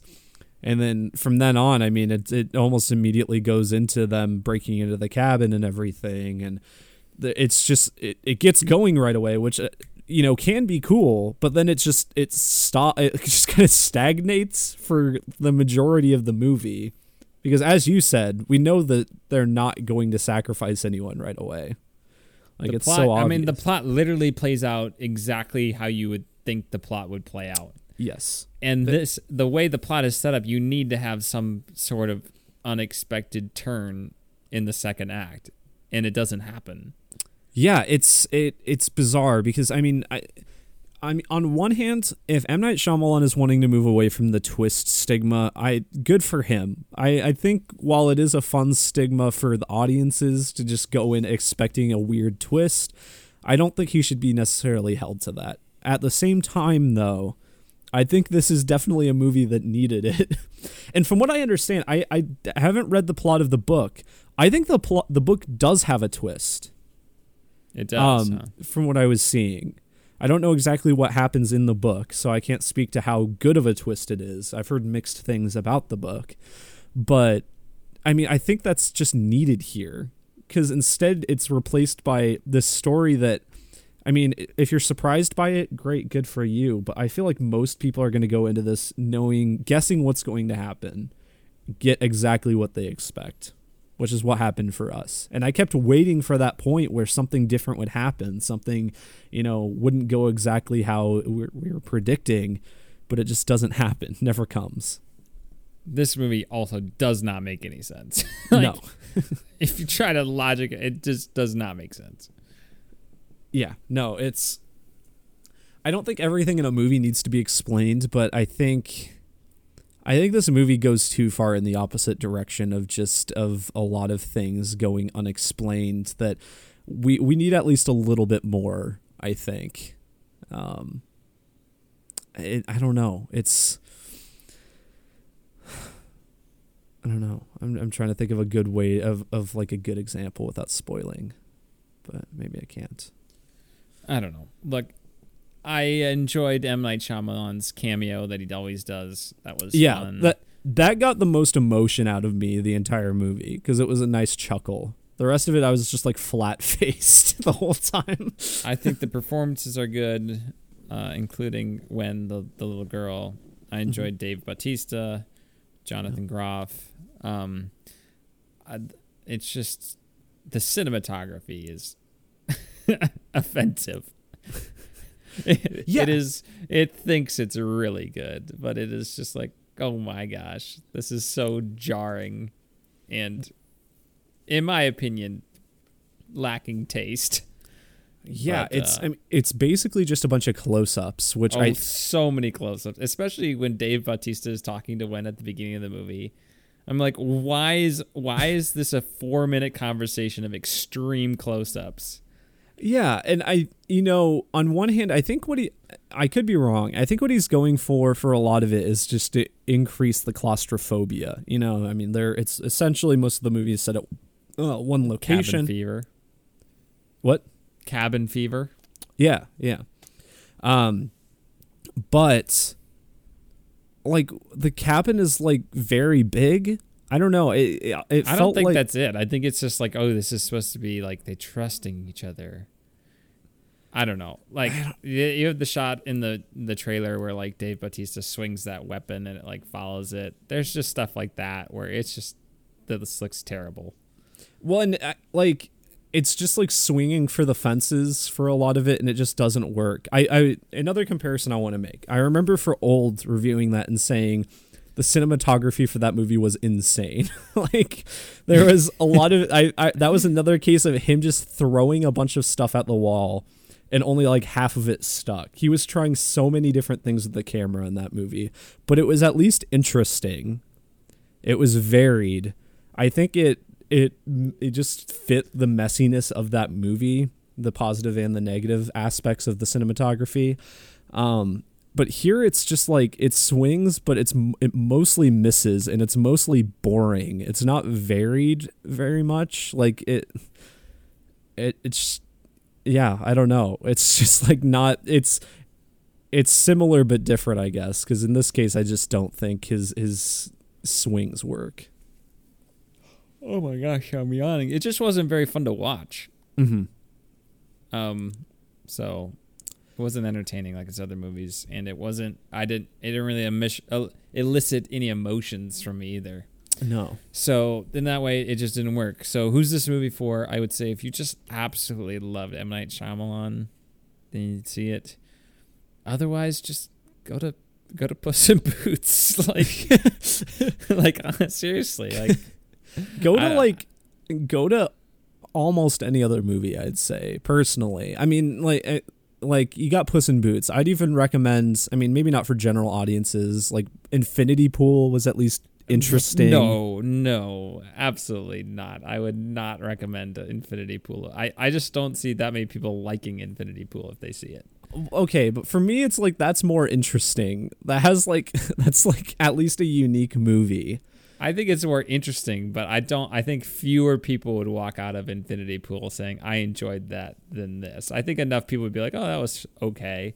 Where I think Maybe people so. would leave I mean, Infinity people do Pool and seem to be like, That was enjoying- horrible. People seem to be enjoying this movie overall. It seems. Um, go see Puss in Boots. Go see. not not as not nearly as many psychedelic orgies as Infinity Pool. Go see Megan. I would rather see Megan instead of this. Yeah. Uh, go see probably Missing. I'd probably Missing is Oh, yeah. probably better than this. Haven't seen it yet, but I'm just guessing. I would go assume see- so. People Go like see Avatar again. I don't know. Like I just, I, on one hand, I'm like, I, I like go support M Night because he's always trying weird things, but I just, I just don't think this movie really works in most ways. Doesn't, I'm getting more negative on this movie. doesn't it have like a about it. bad, pretty bad cinema score too? Does it? Do people? Do the audience not like it? I mean, I remember the critics were like fairly positive on it. Let me look. Knock Let me look at, at, what the Rotten Tomatoes user score is. cinema score is C. That's not good. Oh, yeah, cinema score is That's always like an honestly A. low. That's honestly lower than I thought it would be. Like if you don't give a B cinema score, like that's bad. It it is. Yeah. Knock What's Infinity Pool? Infinity Pool cinema score C minus. So, yeah, sounds about right. Knock at the uh, Rotten Tomatoes. It has a 64 user score. So yeah. I don't an know. F Holden. It is. Wait, no, Meanwhile- that's a D. Puss in Boots, the last wi- 64% an F, where I come from. What? No, for me, if it's like below 60, it's an F. Um, but uh, Puss in Boots has an A. Freaking 80 for Brady has an A minus. so Maybe you go see 80 for Brady instead of this. Um, yeah, I don't know. It's just it's boring.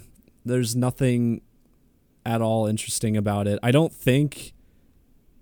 I- I don't think the movie like. what is the movie trying to say? um, uh, love, love is the most pure thing on earth. Yeah, I don't. Right? Love, May, maybe sacrifice. I don't. If that's the. I mean, whatever. It's just. There's nothing more very generic. than love, Holden. Yeah. It, not that a movie necessarily needs to say anything more, but I'm just like trying to scrape around for things to like people like why people would like this movie. Um yeah, whatever. I mean, Don't really like it. I think my score for this is gonna be four and a half.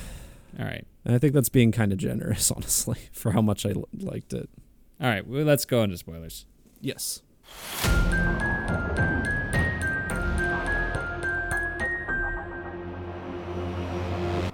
Knock at the cabin. Full spoilers for this movie. Not that there's anything to spoil, really at all. Okay, uh, the on- the only thing there is to spoil, maybe two things. One's very minor. The one thing is that uh, Ron Weasley uh, beat up Ben Aldridge, uh, Ben Aldridge's character at a bar.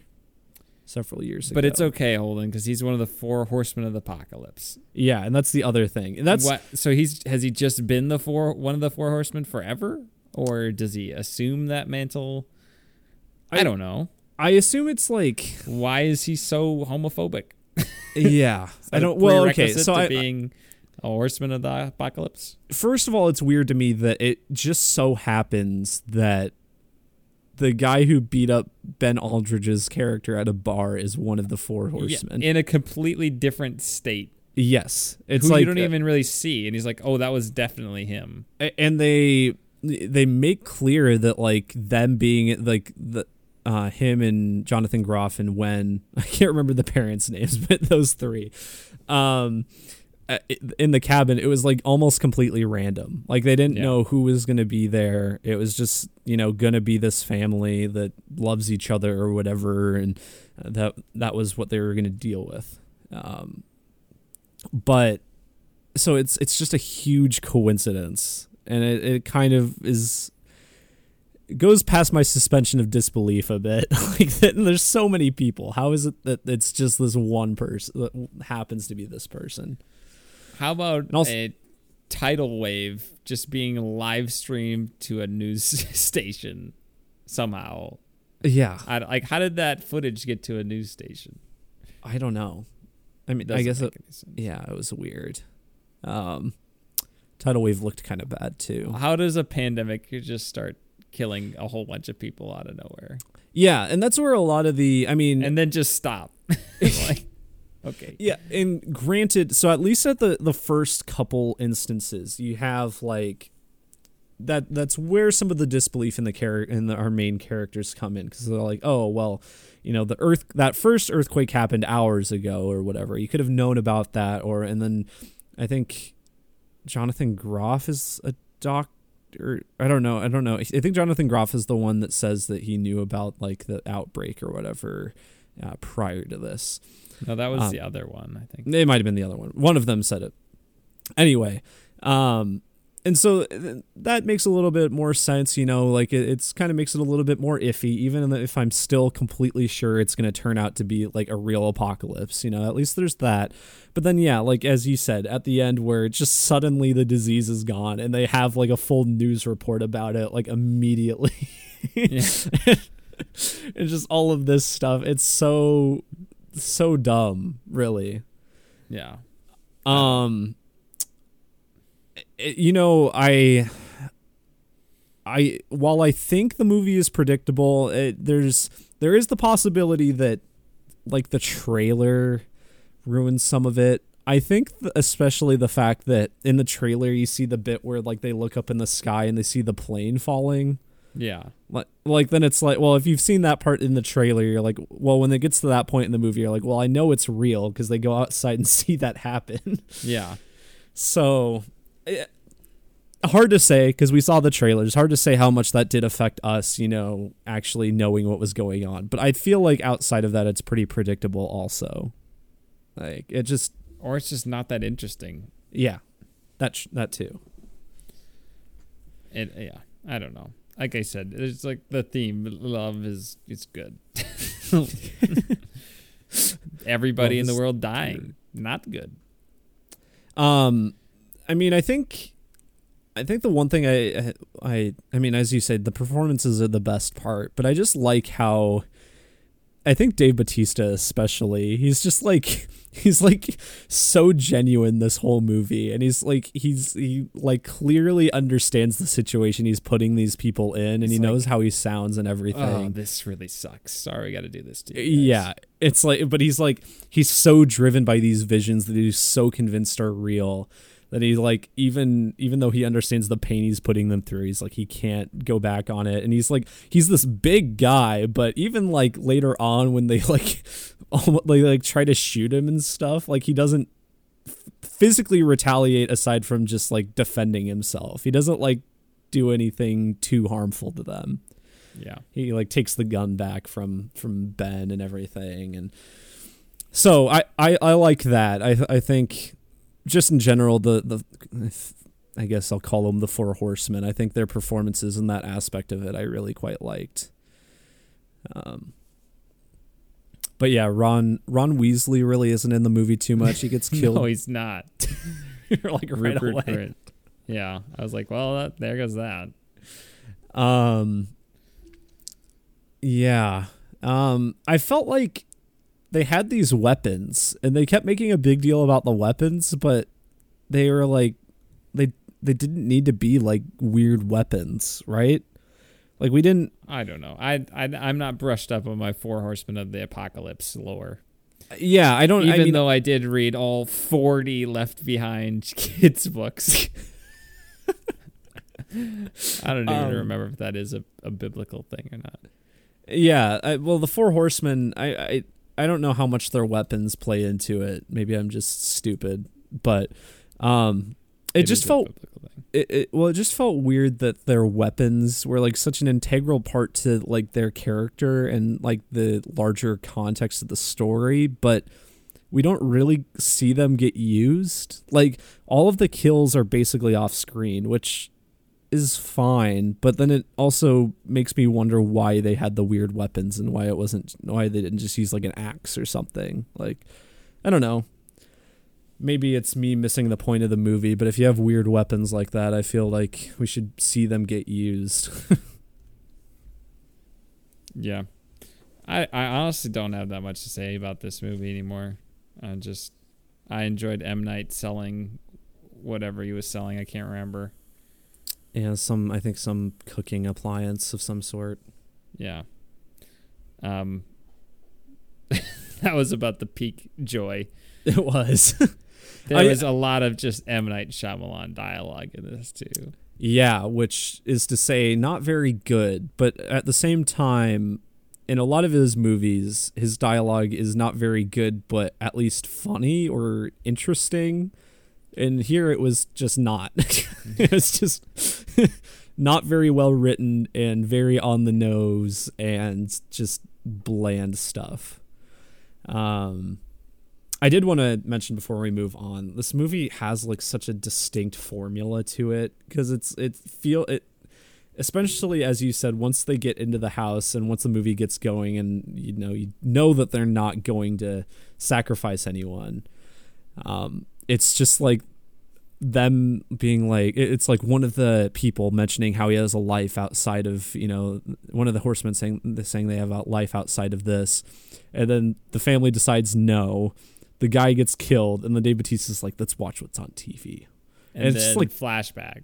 Yeah and then flashback. And it's just that for like the entire three middle times. chunk of the movie. Yeah. Or three or four times. And then the movie ends. exactly. When they're Um, like, Oh well, Jonathan Groff is gonna die. Wow, didn't see that coming. yeah even the even the even between the two of them the one they choose is predictable like I think eh it would have been more interesting if Jonathan Groff was the one to live. Yeah, like that would have been something. It, but like, like Ben Aldridge is so like e- like blatantly shown to basically be the main character, and like obviously they're not going to kill the kid. like, would not expect That would have been a good twist ending.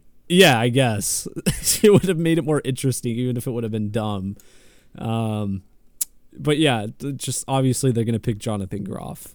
Like, he's gonna. I mean, especially when he gets the concussion and he's like kind of easily more manipulated. He's gonna be the one that's like, oh, like let take me, like let me go, let me let die so you can live, and all of that. And yeah, Because just family is perfect and love is perfect, even though it's imperfect. Because love is good and, and the end of the world is bad and people dying is bad. Dave Bautista, he's a nice guy. Man, man. just this really sucks for you guys. Wish the world wasn't ending, you know. Yeah, I'm glad glad Dave Batista got this role. Glad he's looking to do more weird, different things um, because he is very talented. So good for him. All right. I want to edit this and go to bed, Holden. So Yeah. I think we should move on to our last segment. I agree. Let's do it. All right. What are you doing? What are you doing? What are you doing? No, what are you doing? What are you doing? No, what are you doing? What are you doing? All right, Jimmy. Uh, well, this week, um, outside of the movies we watched for this, Um, I didn't watch a ton. I was I've been watching a lot more of that on cinema at the cinema thing I mentioned a couple weeks ago, and I actually did get to the feature film aspect of this Adult Swim series. The movie is called Mr. America. I think it can technic- I think it can be watched without the wider context of the series, but it definitely works a lot better um, in context of this series. Um, I think, and I, this is going to sound really dumb since I still have not made the Half Life video, but if I do get into making videos soon, I want to make an on cinema video because this is insane. All right, and I well, think people need yeah, there to we go. Put it on the map, Hold Holden. yeah people more people need to be watching it because it is just probably like the most ambitious like comedy project i think i've ever seen Nice. um very good stuff um tv shows um finished superman the animated series mentioned last week i finished white lotus haven't been watching a ton of tv um, I know the Harley Quinn Valentine's Day special comes out this week, so excited for that. Um, but then games, just been playing a lot of Horizon, getting deep into that. I don't. I might beat the story by next week. Depends if I want to make a break for the end. I'm close enough that I'm like I kind of I kind of want to know where the where it goes and how it ends. I feel like there's just so much open right now. I don't know how they're gonna or if they will close it all by the end of this game. We'll see. Um, but I'm quite enjoying it. I think I've found all of the new machines too, and a lot of the new machines are just pretty cool. I think. Are you gonna Um, platinum that one? yeah, I am. Platinum Okay. for it is not very hard. You don't even have to 100% the game. You just like a lot of it's like oh like for like bandit camps or whatever or like what those equivalents it's like complete 5 bandit camps or something. You don't even have to do all of them. It's so it's really not that difficult. I'll I think the hardest part is there's like an arena like a more full-fledged arena in this game. Um I think that there might be a couple associated with that that might be a little bit more difficult. We'll see. But no difficulty based ones, so that's good at least. Um but yeah, I think that's it for me, Jimmy. What about you? What have you been up to? Well, first off, gaming wise, I just right before the podcast platinumed The Last of Us Part One, so um, Nice. done playing The Last of Us for at least a month. Holden, uh, I did realize, to be fair, I had not replayed the game since right before Part Two came out, so it had been so- almost three years. So yeah, that was the same length for me then. Yeah. So was that was this my fourth time playing it? Yes, but it was the first time in like three years. So settle down. That was only my second time when I played it before Last of Us 2. Well, you're due. I think I'll wait a bit. Maybe later this year. I'll borrow Um, your copy. Yeah, there we go. If I'm not playing it again, um, Yeah, true. I, I won't be. Uh, otherwise, let's see. Emily and I finished Game of Thrones, although I was very tired and fell asleep for the second half of the episode. So I will need to rewatch the second half of that on my own time sometime. Because I was like, I remember some of this, but I definitely missed other parts that I don't know. I was like, I remember this happening, but I must have been asleep when we rewatched it because I did not see that happen. What did Emily think? Uh, she thought it was fine, I believe were her words. Okay. But again, after that that fit that second to last episode is where it loses me. Mm-hmm. Um it's fine. Uh can't wait for that Jon Snow series that may or may not happen. We'll see. Uh otherwise, been rewatching Mandalorian, finished season 1 on season 2 now and like any issues I had with that show, at least the first season, have just completely melted away. Like I just r- thoroughly enjoyed it the second time through.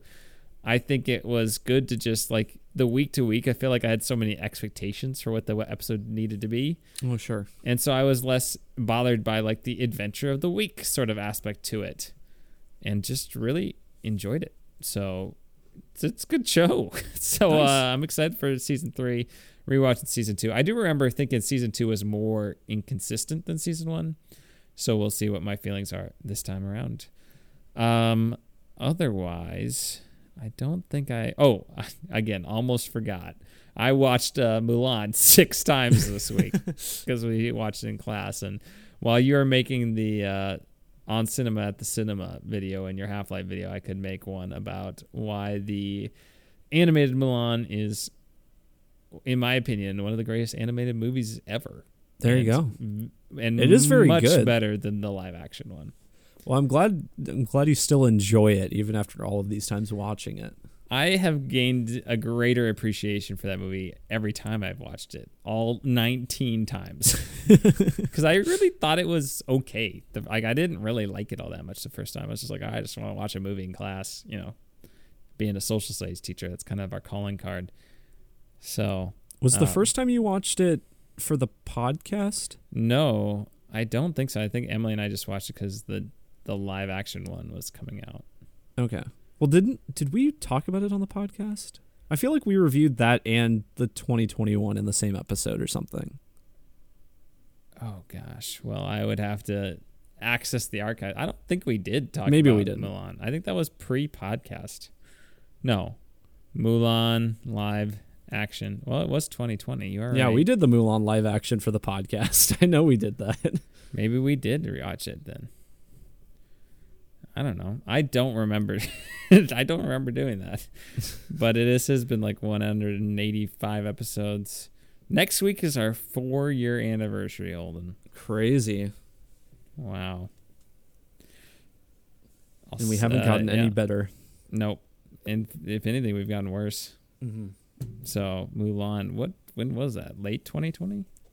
Yeah, because we watched it when it came on Disney Plus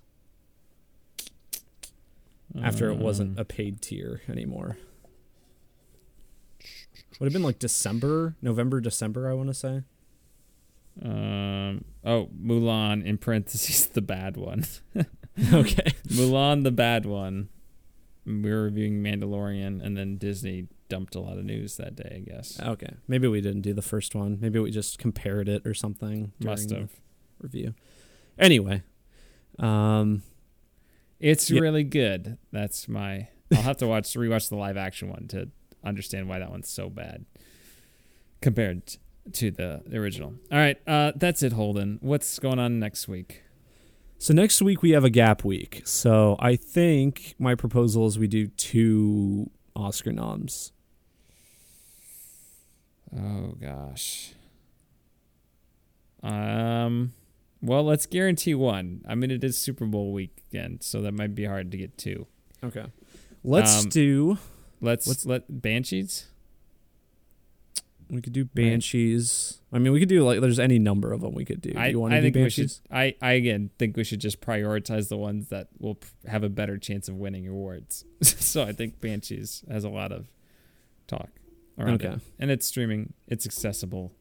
We yeah, can. we can do. it. We'll do Banshees. Maybe another one next week. We'll see. Uh, and definitely Last of Us episode five.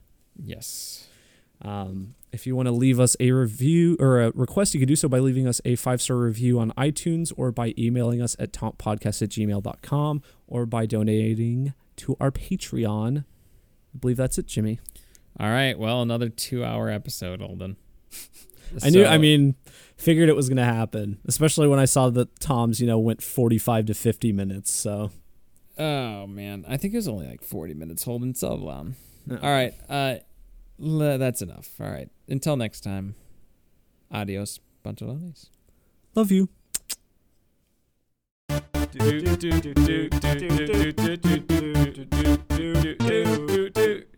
That one movie podcast.